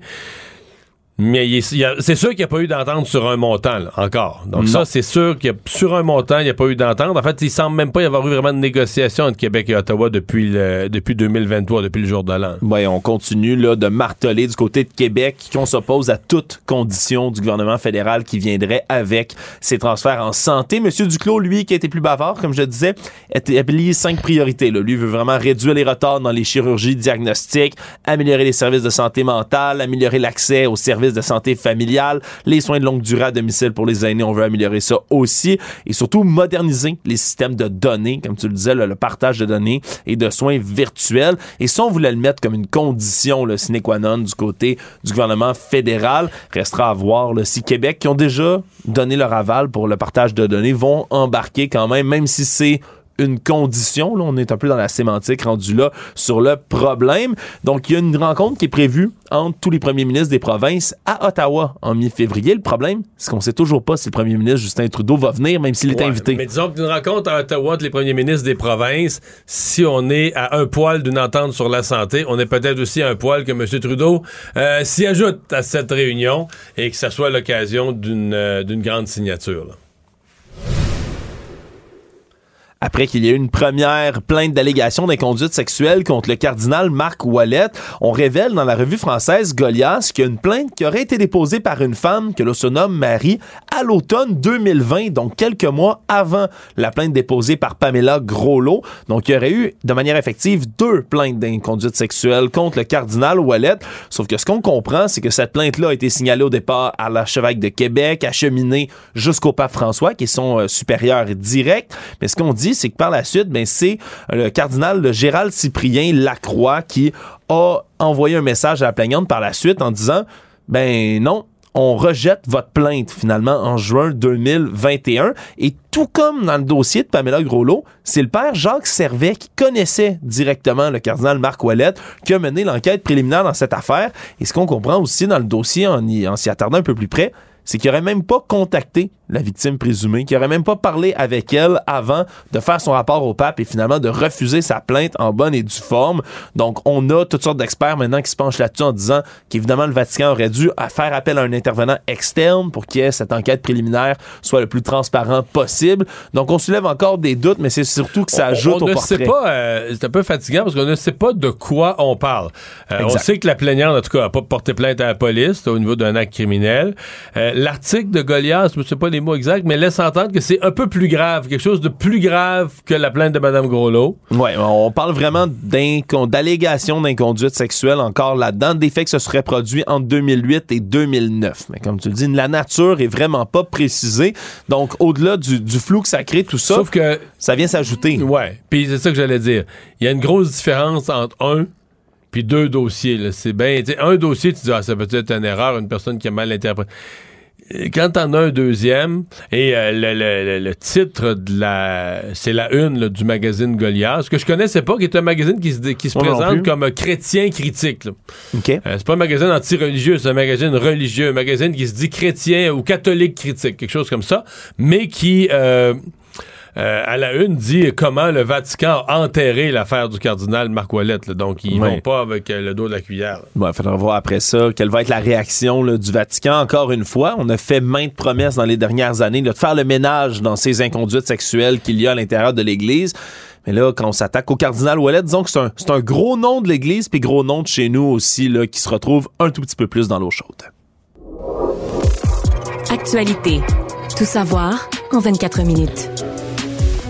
Aujourd'hui, dans un point de presse conjoint avec le CSN, il y a plusieurs employés et ex-employés des entrepôts d'Amazon du Grand Montréal qui ont dénoncé leurs conditions de travail, parlent d'accidents de travail réguliers, de mesures disciplinaires injustifiées, d'un rythme de travail aussi qui serait complètement infernal. Il y a des personnes qui ont avoué même avoir subi des représailles après avoir entamé un recours auprès de la Commission des normes de l'équité, de la santé et de la sécurité du travail, donc la CNE-SST. On parle, entre autres, d'argent offert par la multinationale en échange de retraite plainte déposée à la CNE-SST à la suite d'un accident de travail. On apprend également là, de la bouche de ces employés ex- ex-employés qu'Amazon irait jusqu'à congédier les employés qui ont osé faire une réclamation à la suite d'un accident de travail. Évidemment, tout ça, c'est extrêmement troublant, assez pour que la CSN décide de sortir avec eux et de les appuyer. Et là, on parle vraiment là, de conditions également qui bafoueraient leur dignité. On a utilisé des termes très lourds là, du côté du vice-président de la CSN, d'esclaves salariés. C'est pas la première fois qu'Amazon euh, se retrouve Non, sur ces spéculations-là, Mario, mais quand on en a près de chez ils ont- nous... Ils ont un million et demi d'employés quand même. euh, qui, euh, moi, il y avait eu un reportage du, du journal. Quelqu'un du journal qui est allé se faire embaucher. Euh, c'est sûr que ça avait pas l'air facile comme travail. Là. Non, vraiment Ça avait pas. pas l'air facile, c'est très répétitif. Euh, quand t'es t'es surveillé à la seconde près, là, combien de secondes tu prends pour faire chacune de tes actions, puis c'est mesuré, puis t'as un tableau d'en face qui te le dit. Euh, pour un salaire, euh, bon, c'est pas le salaire minimum, mais c'est pas élevé. Non, puis surtout on parle de, de temps de travail, là, des semaines de 50 heures et en haut, là, où il y a des employés qui disaient, mais moi, j'arrive pas à rien faire, j'ai tellement travaillé cette semaine, je suis comme un zombie. C'est des termes qui ont été utilisés là-dedans par le nombre d'heures qui est exigé. Mais en même temps, il en recrute du monde, là. Ouais, ils recrutent du monde, ils en recrutent partout. Ils se font critiquer un peu partout dans le monde aussi. Puis le problème, c'est que ben, ils sont en pleine procédure ici de syndicalisation. Hein. Il y a des ingérences patronales aussi qui ont été dénoncées là-dedans. On parle de, de prise de moyens là pour empêcher la syndicalisation des campagnes, là, des affiches partout qui viennent dénoncer le syndicat. Et évidemment, du côté des porteurs d'Amazon. est-ce que la syndicalisation, c'est la fin? Je veux dire, est-ce que, tu sais, une compagnie qui livre en 24 heures, puis tout ça, là, tu te retrouves syndiqué, puis des breaks, puis tout le monde, tu veut dire, est-ce que tu vas garder l'efficacité ou tu vas tout simplement avoir une compagnie comme une autre, où tu Ouais. commandes une affaire, ça arrive deux mois après, ça s'est perdu, ça a été brisé. Ouais, il y a peut-être un juste milieu aussi Ouais, à, pas. à y avoir. Peut-être que c'est juste la fin aussi. Puis en même, ouais, mais en même temps, Amazon, peuvent-ils se permettre de perdre, en, en faisant de la livraison comme ça, peuvent-ils se permettre de perdre des, des entrepôts comme ça dans un pays comme Non, le nôtre, qu'est-ce qui est- c'est une bonne industrialisé, qui commande beaucoup de produits par la poste, Non, mais on les commandera plus, là. Je veux dire, si ça prend cette semaine que ça arrive, c'est un employé syndiqué qui l'a perdu, qui l'envoie chez le voisin, euh, qui, fait d'autres choses, qui ça a été pendant le break, ça s'est perdu. euh, je veux dire, on commandera plus, là. On commande parce que ça marche. Des entreprises privées qui veulent conquérir l'espace, envoyer des engins spatiaux, vont bientôt pouvoir le faire, Mario, en décollant du Canada. Oui, oui. Ottawa qui a annoncé aujourd'hui à l'Agence spatiale canadienne qu'on voulait changer le cadre réglementaire, le moderniser pour permettre justement le lancement d'engins spatiaux à des fins commerciales, donc du privé.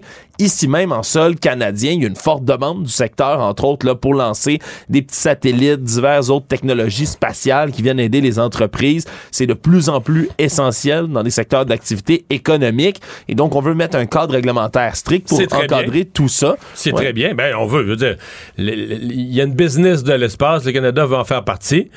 Je me permettrais même de dire que là-dessus, on est un petit peu en retard aux États-Unis, là. Oui. Sur les SpaceX puis les lancements, ben, tu sais, en retard, pas à peu près, mais bon, mieux vaut tard que jamais. Puis les États-Unis, c'est un peu. euh, c'est un peu à part, là, même quand on a vu partir ça, on- même moi, je me, souviens, j'avais des doutes. OK, est-ce que vraiment il va y avoir. Est-ce que l'espace va devenir un lieu pour faire de la- des affaires, des affaires Du privées? tourisme, Oui, on a parce qu'on parlé avait été d'hôtels, habitué que l'espace, c'était le secteur public. Là, tu sais, euh, les organisations, l'agence spatiale, c'est comme une espèce de société d'État. Tu sais, les missions sur la Lune, c'était le gouvernement. C'était tout ce qui était l'espace, c'était- public là, ou parapublic, c'était le gouvernement. Et là, tout à coup, c'est le privé dans l'espace, mais là, dire, on est là, pas à peu près, là, on est là-dedans, euh, les satellites, etc. Et euh, Bienvenue dans le futur, j'ai le goût de dire, Mario. Hein? Oui, oui, on mais le Canada va en faire partie. Et euh, il y a une couple d'affaires intéressantes, mais j'ai noté, tu sais, il y a des secteurs où il y a un, un- soit un malaise ou une compétition un peu malsaine ou, entre privé et public. Là. Oui. Mais dans ce cas-ci, euh, ce matin, mettons David Saint-Jacques ou des. Tout le monde est enthousiaste. Tout le monde dit Oui, oui, il faut faire ça. On travaille tous ensemble, euh, privé, public. Il semble pas y avoir ce, ce malaise-là. là. C'était comme euh, go, go, go. Là. Il y a des projets. Il y a une effervescence. Là, tout ce qui est spatial. Parce qu'il y a quelques années, il n'y a jamais eu d'arrêt des programmes spatiaux. Mais maintenant, il y a quelques années, on parlait pas beaucoup de ça. Moi, dans les nouvelles, les- mes premières années dans l'actualité, des nouvelles de l'espace, une nouvelle de temps en temps, mais c'était. Là, euh, les astronautes, le retour sur la Lune, Artemis, euh, notre autre, euh, comment ça s'appelle, le fa Falidé. Fa- non, pas Fadi Dakar, mais non, Farah Alibé. Farah Alibé, qui est la, de la mission sur Mars. C'est super.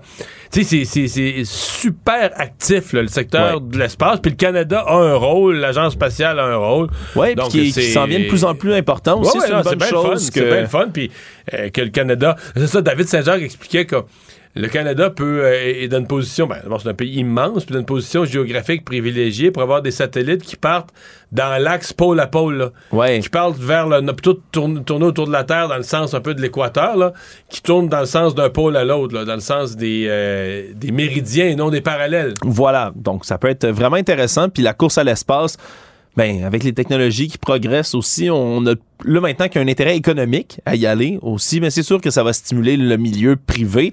Puis David Saint-Jacques, puis des gens de science là, qui font ça dans l'espace font bien de se réjouir parce que tous les progrès qu'on va effectuer pour être capable de se rendre plus facilement, à moindre coût, plus loin encore pour coloniser éventuellement l'espace. Là, je fais de la science-fiction ici, mais c'est peut-être le destin de l'humanité. Qui sait?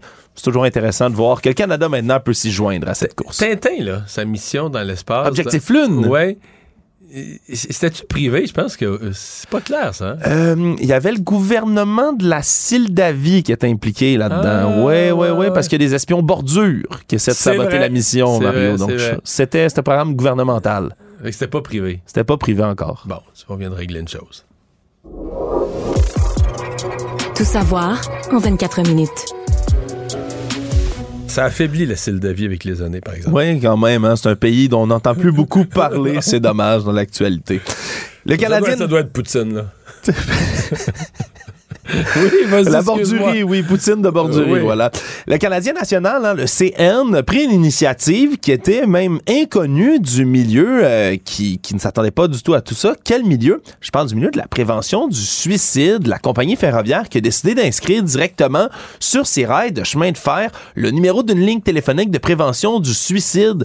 Invention euh, complètement inusitée. On met le 1866 appel qui est bien connu comme ça, écrit là, en jaune sur le côté des rails de chemin de fer directement, parce que au Québec, il y a six suicides par année là, qui impliquent une collision avec un train en moyenne là, entre les années 2016 et 2021.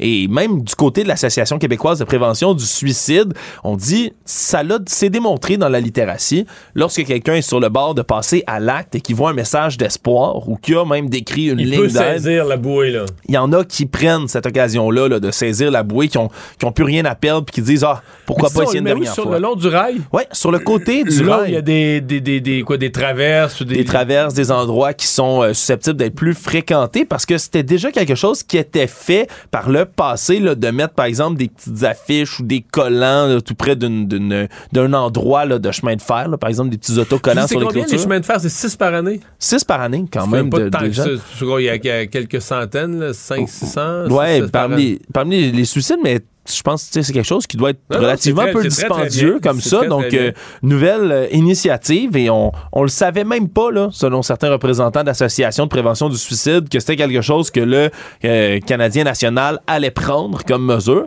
Donc, euh, c'est inusité. On dit que c'est vraiment là, une première industrie en Amérique du Nord qui fait là, ce genre d'intervention-là pour contrer là, les suicides.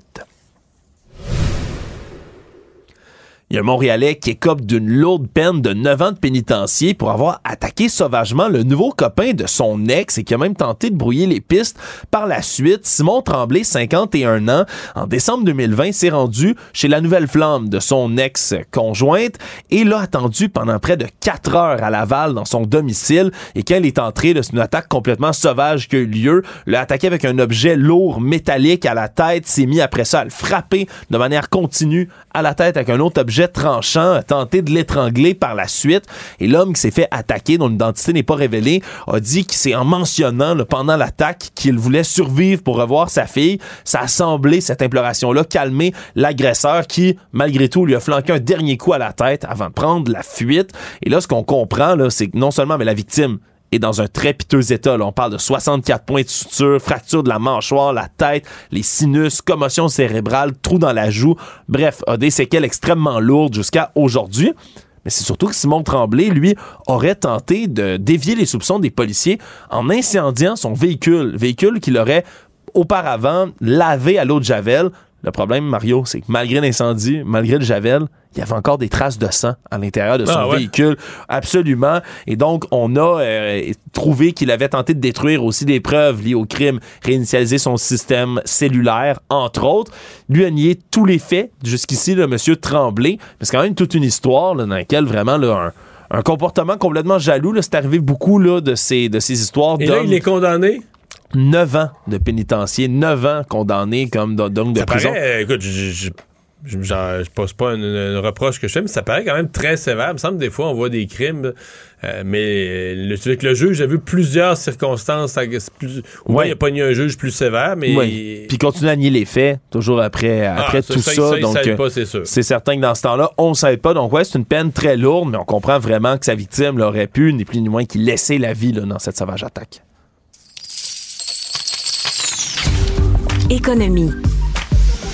C'est une chose que plusieurs redoutent. Je t'ai entendu parler plus tôt cette semaine, Mario, que c'était une crainte que tu, que tu partageais avec certaines personnes, que la Banque du Canada hausse encore une fois son taux directeur.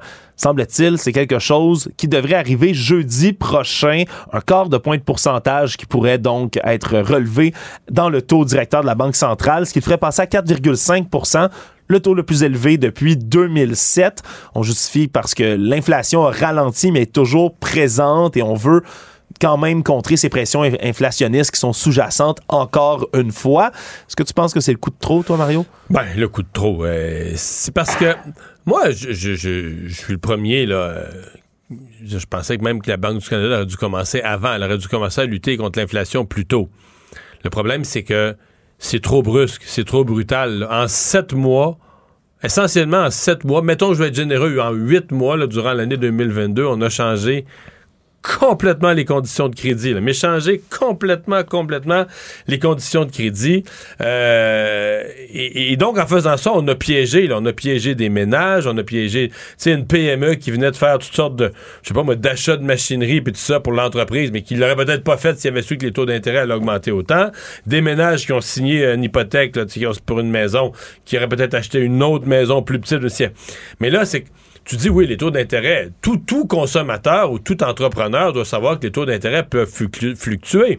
Mais à travers l'histoire, ça fluctue à coup d'un quart de point, ça monte tranquillement. Jamais, jamais, jamais on a vu les taux d'intérêt augmenter à cette, à cette vitesse-là, là, augmenter des, donc des hausses aussi brusques.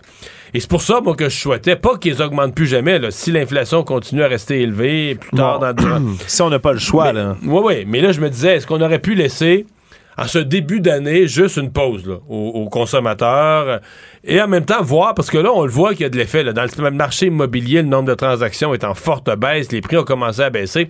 Parce que c'est pas comme la Banque du Canada augmente ses taux d'intérêt. Demain matin, l'inflation- tout est réglé. l'in- L'inflation baisse le lendemain matin. Là, il faut que, comme on dit, il y a des mécanismes, des décisions personnelles, qu'il faut des mécanismes, faut qu'ils entrent en vigueur. Et en tout cas, je trouve que la Banque du Canada est partie, mais là, bon, peut-être ils vont, peut-être qu'on va nous dire, regarde, c'est le dernier un quart de point. Là, on va le savoir la semaine prochaine. Le monde. On parle de la guerre en Ukraine. Les États-Unis aujourd'hui qui ont désigné le groupe Wagner, là, qui est un groupe paramilitaire russe très, très, très impliqué là, dans leur combat, surtout en ce moment, là, dans la prise de Bakhmut, a été désigné comme groupe organisation criminelle internationale par la Maison-Blanche aujourd'hui. C'est un groupe qui comprend, là, on parle de 10 000 mercenaires à l'intérieur, mais près de 40 000 prisonniers russes. On en a entendu souvent parler, là, c'est pas une, une simple rumeur. Il y a près de 40 000 prisonniers condamnés en Russie qui ont eu le choix entre rester en prison ou joindre Aller le bataillon dans cette milice-là, c'est ça. pour aller combattre dans cette milice, milice qui elle-même est accusée là, de vastes atrocités, abus de droits humains au fil des années. Et là, on- encore une fois, en Russie, on les accuse de toutes sortes de mots puis d'infractions aux droits humains. Donc maintenant, ils sont désignés comme organisation criminelle internationale par la Maison Blanche et ça va venir évidemment avec une tralée de nouvelles sanctions qui vont être apposées par la Maison Blanche dans ce cas-ci. Et tout ça, Mario, se déroule au même moment où euh, il y a des images qui surgissent depuis hier sur les réseaux sociaux qui viennent de Russie, de Moscou plus précisément, où on peut voir des grandes grues qui commencent à installer des systèmes sur des toits de la capitale russe, entre autres sur le toit du ministère de la Défense, et ça ressemble à des systèmes Pantsir S1. Ce sont des systèmes anti-aériens qui permettent d'intercepter des missiles de croisière, des missiles balistiques, et on en aurait même vu un être installé tout près de la résidence de Vladimir Poutine, à une dizaine de kilomètres de Moscou. Est-ce que ça veut dire que les Russes craignent une attaque de missiles jusqu'à Moscou, la capitale elle-même, venant des Ukrainiens? On a refusé de répondre de partout, là, aujourd'hui au Kremlin et du côté du ministère de la Défense. On reste complètement muet. Mais c'est quand même, euh, c'est sûr qu'on peut pas avouer la position de faiblesse là-dedans. là. Non. Mais le, le groupe Wagner, hey, c'est pas d'hier, là, ça fait. Même euh, dans les. Quand on remonte, là, quand la, la- la- la Russie a annexé la Crimée, euh, ma connaissance à l'époque, parce qu'il y avait eu, il y avait eu une avancée russe dans le Donbass, puis tout ça, moi, ma connaissance, c'était plus le groupe Wagner que l'armée russe à ce moment-là. là. C'est déjà eux qui étaient. Qui étaient impliqués qui étaient, qui étaient impliqués, qui étaient dans l'action. Donc, c'est pas, c'est pas trop tôt pour les États-Unis pour les désigner ainsi. Finalement, Mario. On a été habitué de voir Boris Johnson, le premier- l'ex-premier ministre britannique, lorsqu'il était en poste, là, avec le Partygate, avait eu des amendes, puis on s'y était habitué. Mais là, euh, ça peut revenir. Rishi Sunak, le nouveau premier ministre britannique, qui a copé d'une amende aujourd'hui. Pourquoi? Parce qu'il a filmé une vidéo sur son compte Instagram qu'il tournait, voulait parler d'une politique de rééquilibrage territorial. Sauf que pendant qu'il se faisait se filmer, mais il était assis en arrière de la voiture. Pas de ceinture de sécurité, Mario. pas de ceinture de sécurité. Il était pas au volant quand même. Il était pas au volant, mais il y avait quand Il même y avait pas un de chauffeur au volant, mais il avait pas sa ceinture. pas de ceinture de sécurité et pendant qu'il se promenait dans la région de Lancashire, dans le nord de l'Angleterre, ben il s'est fait pincer, même s'il a supprimé la, la vidéo sur les réseaux sociaux après qu'il y ait plusieurs internautes qui lui a signalé que il était en infraction avec le code routier. Eh bien, finalement, on a décidé aujourd'hui, du côté de la police de Lancashire, de lui émettre une amende pour non-port de la ceinture de sécurité. Selon les petites recherches qui ont été effectuées par la BBC, c'est à peu près 100 livres sterling, soit 165 dollars à peu près, si on conteste pas devant le tribunal d'amende. On s'est déjà excusé du côté de M. Rishi Sunak, lui qui avait eu lui aussi une petite amende dans le cadre du Partygate de M. Johnson. Résumer l'actualité en 24 minutes, c'est mission accomplie. William et Sébastien ont enfin trouvé le condo de leur rêve. Ils l'ont acheté avec l'aide d'une courtière immobilière recommandée par Confia. Parmi les courtiers qui leur ont été proposés, William et Sébastien ont choisi de faire affaire avec Hélène. Elle connaissait bien le quartier et d'emblée, elle a compris leurs besoins. Ça a tout de suite cliqué. Mais quand même pas autant qu'entre William et Sébastien. Confia, on se dédie à l'espace le plus important de votre vie. Confia fait partie d'Espace Proprio, une initiative de Desjardins. Maître vulgarisateur, il explique et communique l'inexplicable. Mario Dumont. Emmanuel Latraverse. J'ai pas de problème philosophique avec ça. Mario Dumont. Est-ce que je peux me permettre une autre réflexion? La rencontre. Ça passe comme une lettre à la poste. Il se retrouve à enfoncer des portes ouvertes. là. La rencontre Latraverse Dumont. Bonjour Emmanuel. Bonjour. Alors, euh, la perspective qu'il y a une entente entre le fédéral et les provinces sur la santé là, qui semble se, se- se préciser. Est-ce qu'il faudra déjà se préparer à utiliser le mot avec un H, là, une entente historique? Oh mon Dieu, please. Non, oui, non, ce qui va être historique, c'est à quel point l'histoire se répète. Là. Je pense que Ah, ça va surtout être ça. Ben, moi, je me Euh, pratiquais là, à le dire avec intensité, là, une entente historique.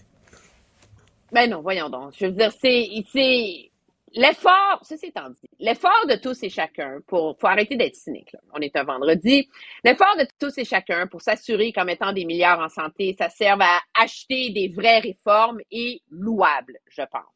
Il est louable de la part des gouvernements provinciaux qui mettent en place ces réformes-là. Puis, bien que ce soit pas populaire au Québec de dire ça, moi, je pense qu'il y a une part où le fédéral n'a pas tort de leur serrer la vis, tu sais après euh, les, les dérapages euh, qu'on a vus dans les dernières années et le fait que de mettre plus d'argent n'a pas acheté grand, grand changement. Ceci étant dit, on va quand même finir avec une entente où tout le monde va sauver la face.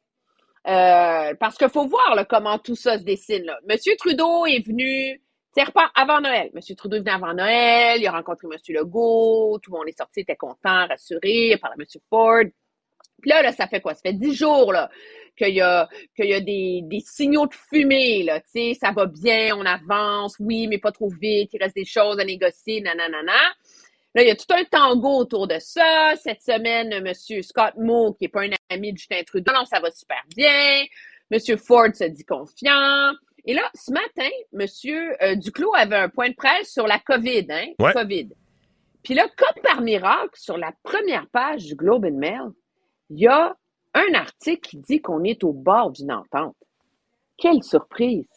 Alors, tout ça est un peu orchestré pour que Ottawa donne l'impression que les choses bougent vraiment, etc. Mais dans les faits, et moi, ce qu'on m'explique, c'est que moi, à Québec, on me dit, écoute, on n'a pas négocié dans les dernières semaines.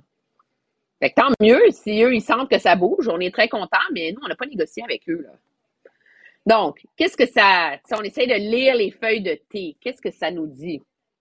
Qu'il y a des consensus qui émergent, cependant, parce que à un moment donné, il faut que tout le monde sauve la face dans ces négociations-là. Puis tout le monde est conscient qu'ils seront tous perdants s'ils ne s'entendent pas, alors qu'ils seront tous gagnants s'ils s'entendent. Hein? Euh, Monsieur Trudeau est un peu coincé parce que lui, il tenait à l'idée de ces conditions. qui passeront jamais au Québec.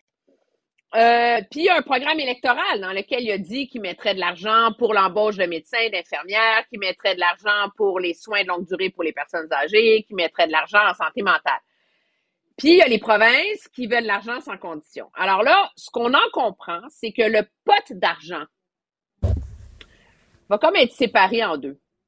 Il y a une partie de l'argent d'Ottawa qui va aller dans les transferts, ce qui est sans condition, le transfert canadien en santé. Puis il y a une autre partie de l'argent qui va aller dans ce qu'on appelle des ententes ciblées. Ce qui veut dire que Québec. Des enveloppes euh, sectorielles. Ottawa, des, en- des enveloppes sectorielles, ça, ça fait Québec.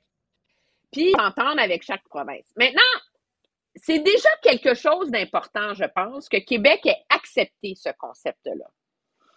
Parce que là, on nous dit du côté de Québec, des ententes sectorielles ou des fonds ciblés, on en a déjà eu à Ottawa, que ce soit sur euh, le logement, euh, les garderies, etc. Tu sais, on a les mêmes priorités qu'eux, on va pas venir fou, là, euh, c'est correct, tu sais. Mais il y a une époque où on se déchirait la chemise sur l'idée de fonds ciblés, là. Je veux juste comme le rappeler à tout le monde.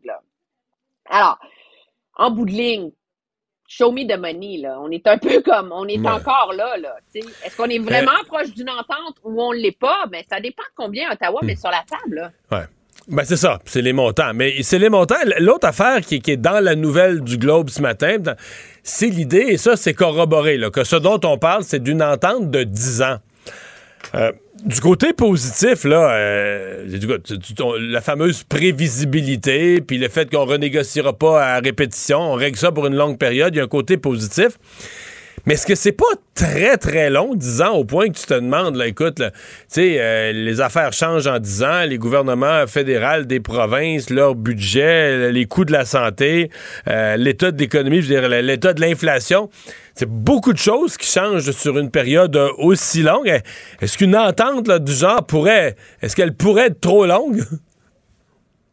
Mais Mathieu, euh, euh, Mario, si tu veux parler d'une entente historique, il faut qu'elle soit sur 10 ans. Ah ouais. Si tu veux sortir le mot en H, 10 ans? C'est ça? Non, blague à part, M. Martin avait signé pour 10 ans. hein. C'était 10 ans, ouais. J'avais souvenir Ouais. que c'était 7-8, Et- là? Puis il y a un côté là-dedans qui est. Oui, il y a la prévisibilité pour les provinces, objectivement. Ça, c'est Surtout sûr. quand tu parles de mettre en sais, puis on s'entend que le plan du B, c'est sur c'est vraiment sur 5-10 ans qu'ils vont se mettre en place ces réformes-là en termes d'accès, de transformation de la première ligne, de faire de la médecine. Donc, moi, je pense que ça prend la prévisibilité. Tactiquement, pour Ottawa, c'est super faire ça. Hein? Parce que atteindre ton 35 si tu le fais sur 10 ans, c'est pas mal plus facile que de le faire sur 3 ans. On s'entend? Puis en plus, c'est génial parce que la part du lion de l'augmentation des transferts, là, c'est pas en 2023 qu'elle va arriver, c'est pas en 2024, c'est peut-être en 2025, tu sais. Donc, tu fais comme un, un entonnoir où plus tu avances dans le temps, plus il y a de l'argent à mettre en santé. Ça, ça permet à- de résoudre un problème d'équilibre fiscal à M. Trudeau qui a un énorme déficit budgétaire. Puis de deux, en 2025, on va être en campagne électorale. Mais si tu as mis tellement d'argent en santé que tu as ligoté les finances publiques pour les sept années qui suivent, là, mais là, c'est facile de partir en campagne contre ton adversaire et de dire Ah, si vous voulez financer telle ou telle promesse, vous allez être obligé de couper en santé. Et donc, ça te permet d'utiliser après ça cet argent en santé comme arme politique lors de la prochaine campagne électorale. Donc, c'est très habile de la part de M. Trudeau à se strictement en termes tactiques. Là. Emmanuel, il y avait euh, toute la semaine le sommet de Davos, qui était un peu dans l'actualité pour ceux qui suivent les affaires internationales. À tous les jours, il y avait une couple de petites histoires, des conférenciers qui étaient passés là. Euh, nos premiers ministres ne sont pas allés. Remarque, ils vont pas à chaque année, ils vont de temps en temps. Mais est-ce que ce- ce- cette année, le, le Forum économique mondial de Davos euh, a perdu du euh, a perdu du luisant? Oui, parce que c'est c'est la première année où le sommet a lieu dans l'ère post-pandémique, où tout le monde peut voyager, où il n'y a plus les mêmes restrictions, on n'est plus dans le micron, etc., etc. Donc, on aurait pu s'imaginer une grande fête dans le retour de la crédibilité de Davos, et c'est exactement le contraire qui s'est produit. C'est ça qui est intéressant. On s'entend, là, je ne suis pas de ceux qui souscrivent à l'idée là, de toutes les théories de la conspiration, là, que Klaus Schwab et ça qui contrôle le monde en manipulant les PDG de la planète là, en- dans leur Wow, wow, de wow, montagne. Les PDG et tous les gouvernements. et tous les gouvernements de la planète. Je suis pas là-dedans du tout, mais dans le monde d'aujourd'hui, face aux crises que la planète a vécues, que les gens ont vécues avec la COVID, avec l'inflation, avec l'instabilité économique, il y a moins de tolérance, je pense, pour une partie importante de l'exercice de Davos, qui est de mettre des multimilliardaires et des politiciens sur des tribunes à philosopher sur comment refaire le monde. Et, euh, et c'est très facile d'être le PDG de Siemens, par exemple, de dire, vous savez, il faut arrêter de manger de la viande. Euh, si on faisait ça, on aiderait à régler les problèmes de climat. Puis on va manger des insectes, puis de l'alfalfa. Puis euh, il faut, euh, nous, dans notre compagnie, on a des grandes initiatives progressistes. Puis là, il y a un panel qui est financé par Exxon, qui est un des plus gros euh, pollueurs de la planète en termes de production de gaz à effet de serre. C'est comme si l'hypocrisie de l'exercice, je pense, a été mis en exergue par les crises des dernières années.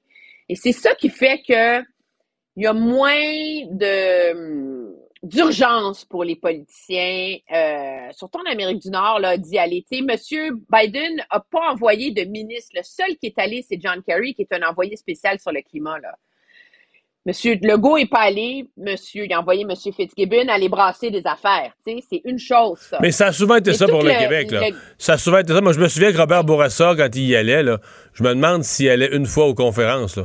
Tu sais, la seule, les seules choses qu'il y avait dans Ah, son agenda, c'était des rencontres avec des PDG, mais pas pour parler de la philosophie, pour parler des investissements au Québec. C'était comme un lieu où il y a bien du monde important qui sont réunis.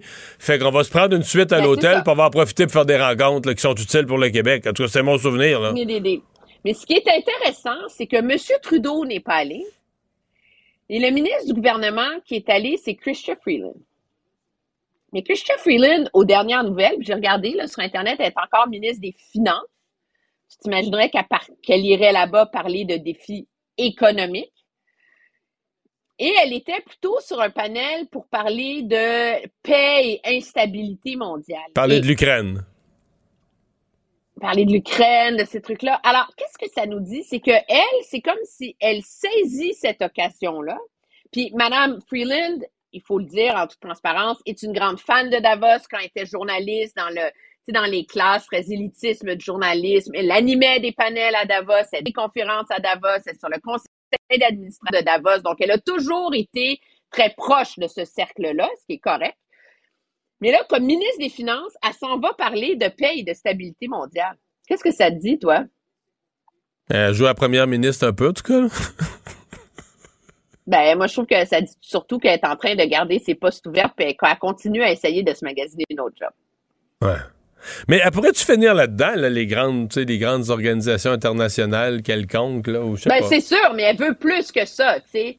Je veux dire, la, la rumeur, elle est fait qu'elle veut vraiment et qu'elle travaille pour essayer d'être la prochaine secrétaire de l'OTAN n'a pas été éteinte, là. Ben, Et donc, c'est que- sûr que ses ambitions, c'est de profiter de son passage au gouvernement du Canada pour atterrir à la tête d'une très, très, très grande organisation internationale. C'est bien d'avoir de l'ambition et je te souhaite une bonne fin de semaine. Salut. Est-ce que tu vas prendre un verre de vin, même si on n'est pas supposé boire? Euh, je sais pas encore, je les ai pas planifiés mes deux de la semaine, là. OK. OK, tu vas peut-être te garder ça pour samedi, dimanche, là. Je Mais deux, c'est trop, hein. Ah, deux, c'est trop, ouais. Viser zéro. Ouais, ouais, ouais. Hey, bye. Salut.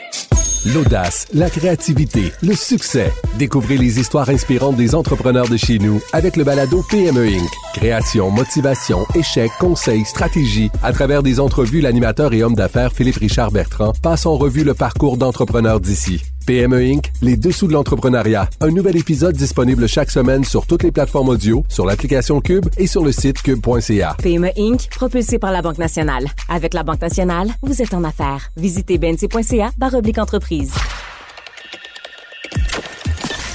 Mario Dumont. Plus pratique que n'importe quel moteur de recherche. Une source d'information plus fiable que les internets.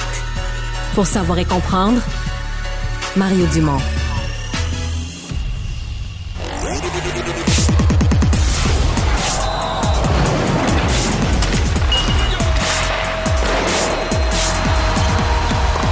Les sports. Et c'est Louis-Antoine Lemire qui est au sport euh, aujourd'hui. Salut! Bonjour Mario. Alors, c'est quatre super matchs, un gros week-end en fin de semaine dans la NFL. En effet, on- ça commence samedi avec un duel opposant les Jaguars de Jacksonville face aux Chiefs de Kansas City. Par la suite, ça sera un match qui va probablement t'intéresser plus que le premier. Oui. Donc, euh, entre les Giants et les Eagles.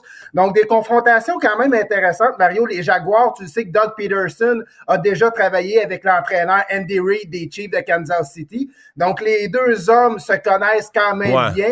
C'est sûr que Peterson Mais là, on dirait, on dirait, on dirait que les Jaguars, là, c'est un beau miracle qu'ils ont fait leur remontée contre les Chargers, mais on dirait que cette semaine, il va en manquer. C'est la, la seule des trois confrontations moi, je vois pas que ça puisse être serré. Je vois pas comment les Chiefs pourraient échapper ça par en bas de, de 15, 20, 25 points. Là. Ah, je suis tout à fait d'accord avec toi, mais bon, euh, Doug Peterson a quand même été capable de faire en sorte que Nick Foles a une bague du Super Bowl. C'est vrai. On sait jamais ce qui peut arriver. Oui, mais il y avait beaucoup d'autres outils, puis c'est vrai qu'il a fait un Ah, miracle avec le corps arrière à la dernière minute, là. Mais, En c'est une- mais c'est ça, tu sais, les Jaguars, faut pas l'oublier, ils ont rentré euh, par la porte d'en arrière là, en série, juste limite, tu sais, c'est pas une équipe, c'est pas une puissance de la Ligue durant la saison, là. Exactement. Puis tu, je sais pas si tu l'as regardé, le match contre les Chargers, euh, c'est, plus les Chargers qui ont perdu le match que les Jaguars Ouais. qui l'ont gagné. Ah ouais, c'est ça, c'est ça. Euh, les Eagles contre les Giants, je suis inquiet, mais je pense que les Eagles vont gagner in extremis. Je trouve que les Giants finissent l'année vraiment là. Tu sais, quand on dit, euh, tu sais, piqué au bon moment, c'est une équipe qui a été correcte en début, milieu de saison, meilleure vers la fin, puis toujours un peu meilleure euh, dans les dernières semaines, là. C'est toujours dangereux une équipe qui a le momentum. Puis on sait que les Eagles, tu me corrigeras si je me trompe, c'est pas leur force vraiment l'attaque, la, défensive contre l'attaque au sol. Donc évidemment, les Giants vont quand même exploiter ça avec Saquon Barkley entre autres. là. Ouais, ouais, ouais. Mais par contre, les Eagles sont vraiment explosifs à l'attaque. Fait que c'est ça qu'il va falloir voir. Est-ce que Jalen Hurts est en pleine forme? Euh, mais ils ont fini. C'est comme si c'est le contraire. de- eux autres, ils ont piqué, ils ont eu leur meilleur moment, les Eagles, à mi-saison. Mais quand même, une saison de 14 victoires, 3 défaites, c'est pas rien. Exactement. Mais c'est comme le, le dernier mois a été bon, mais moins bon. Plus ordinaire, les blessures, etc. Fait qu'ils finissent pas avec le même. Par contre, ils ont eu une belle semaine de repos. Là. Ça, faut mettre ça dans la euh, balance. Et là, on s'en va à dimanche. Et là, c'est deux euh, super matchs euh, dimanche. Oui, oui, je pense que c'est la journée à écouter pour les amateurs de football. Les Bengals contre les Bills, on sait ce qui s'est passé dans leur dernier affrontement. Donc, les deux équipes nous ont peut-être un peu déçus lors de leur match en fin de semaine dernière. Donc, je m'attends quand même à un meilleur duel. Euh, je crois, je vais donner un léger avantage aux Bengals de Cincinnati. Ah ouais, moi je donne l'avantage aux Bills parce que c'est à domicile. Parce que c'est dans leur stade. Mais léger, je leur donne par trois points. Là. Mais je, Ah, mais je trouve qu'elle est bien dure à caler celle-là. Définitivement, faut pas parier notre maison, ce duel-là. Et finalement, Mario, euh, t'as les Cowboys contre les 49ers. Des Cowboys, malheureusement, qui ont battu mon équipe. euh, contre les Niners, que je vois quand même très, très loin, même remporter le Super Bowl.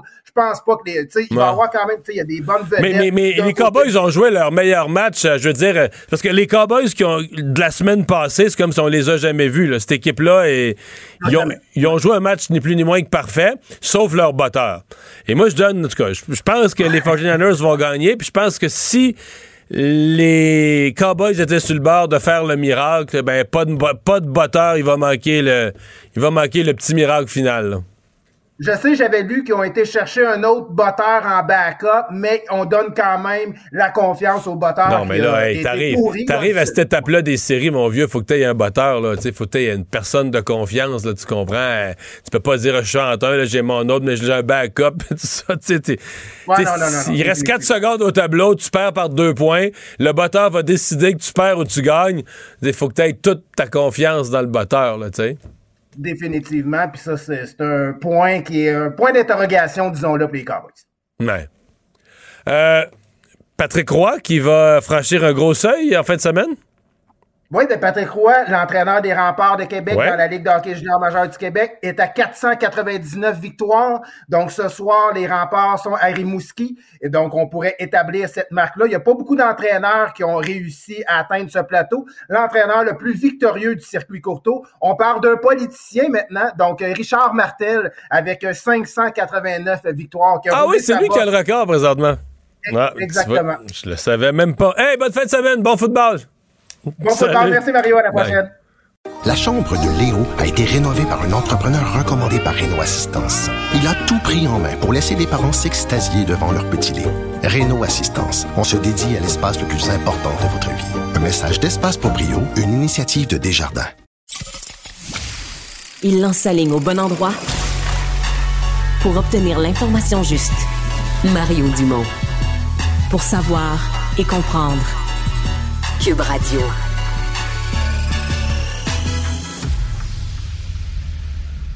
Cube Radio. En direct à LCN.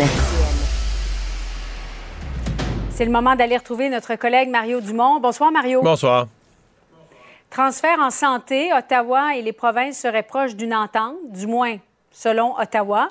Euh, ce serait un financement récurrent sur une période de 10 ans. On va écouter ensemble euh, ce qu'a dit un petit peu plus tôt le ministre de la Santé au fédéral, Jean-Yves Duclos.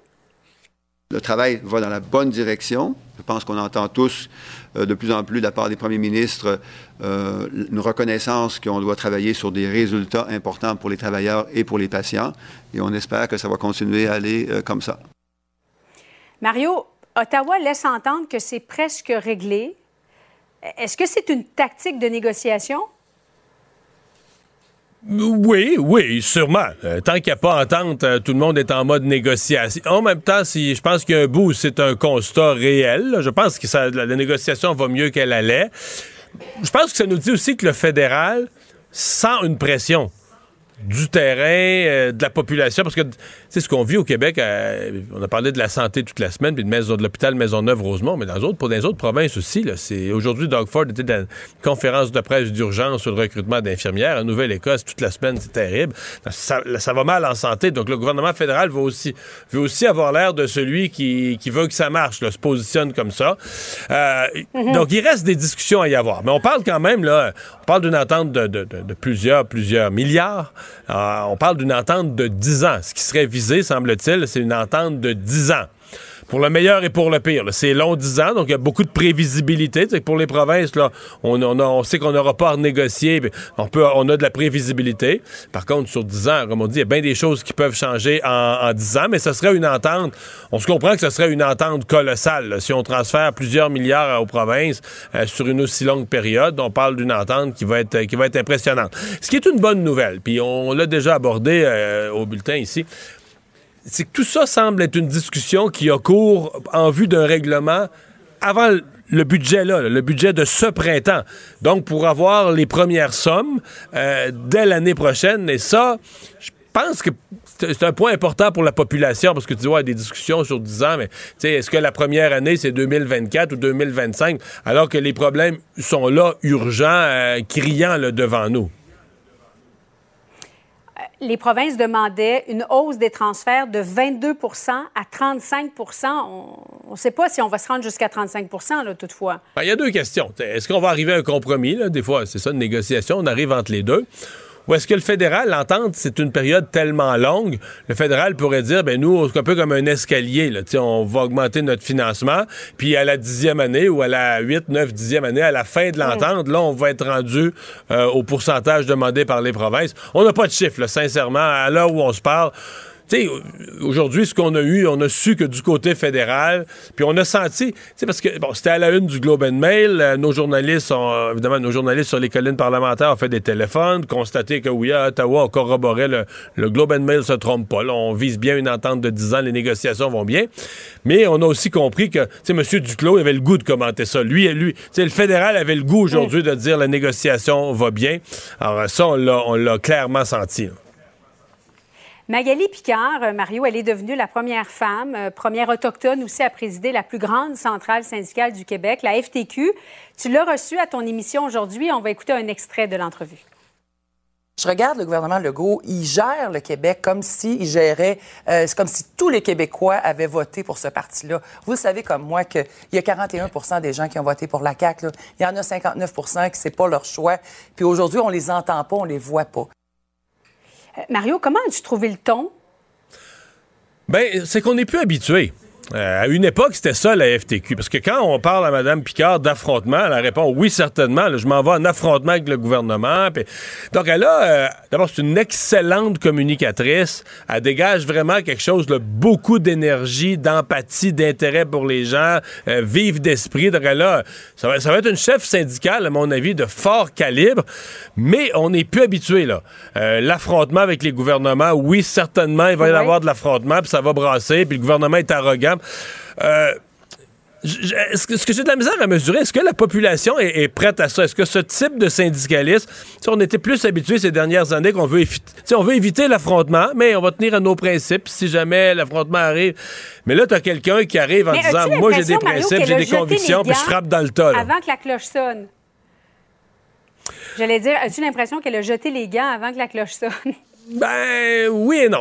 Elle annonce, elle annonce un nouveau type de syndicalisme très vocal et très militant auquel on a été moins habitué ces dernières années. Ça, on peut certainement dire ça.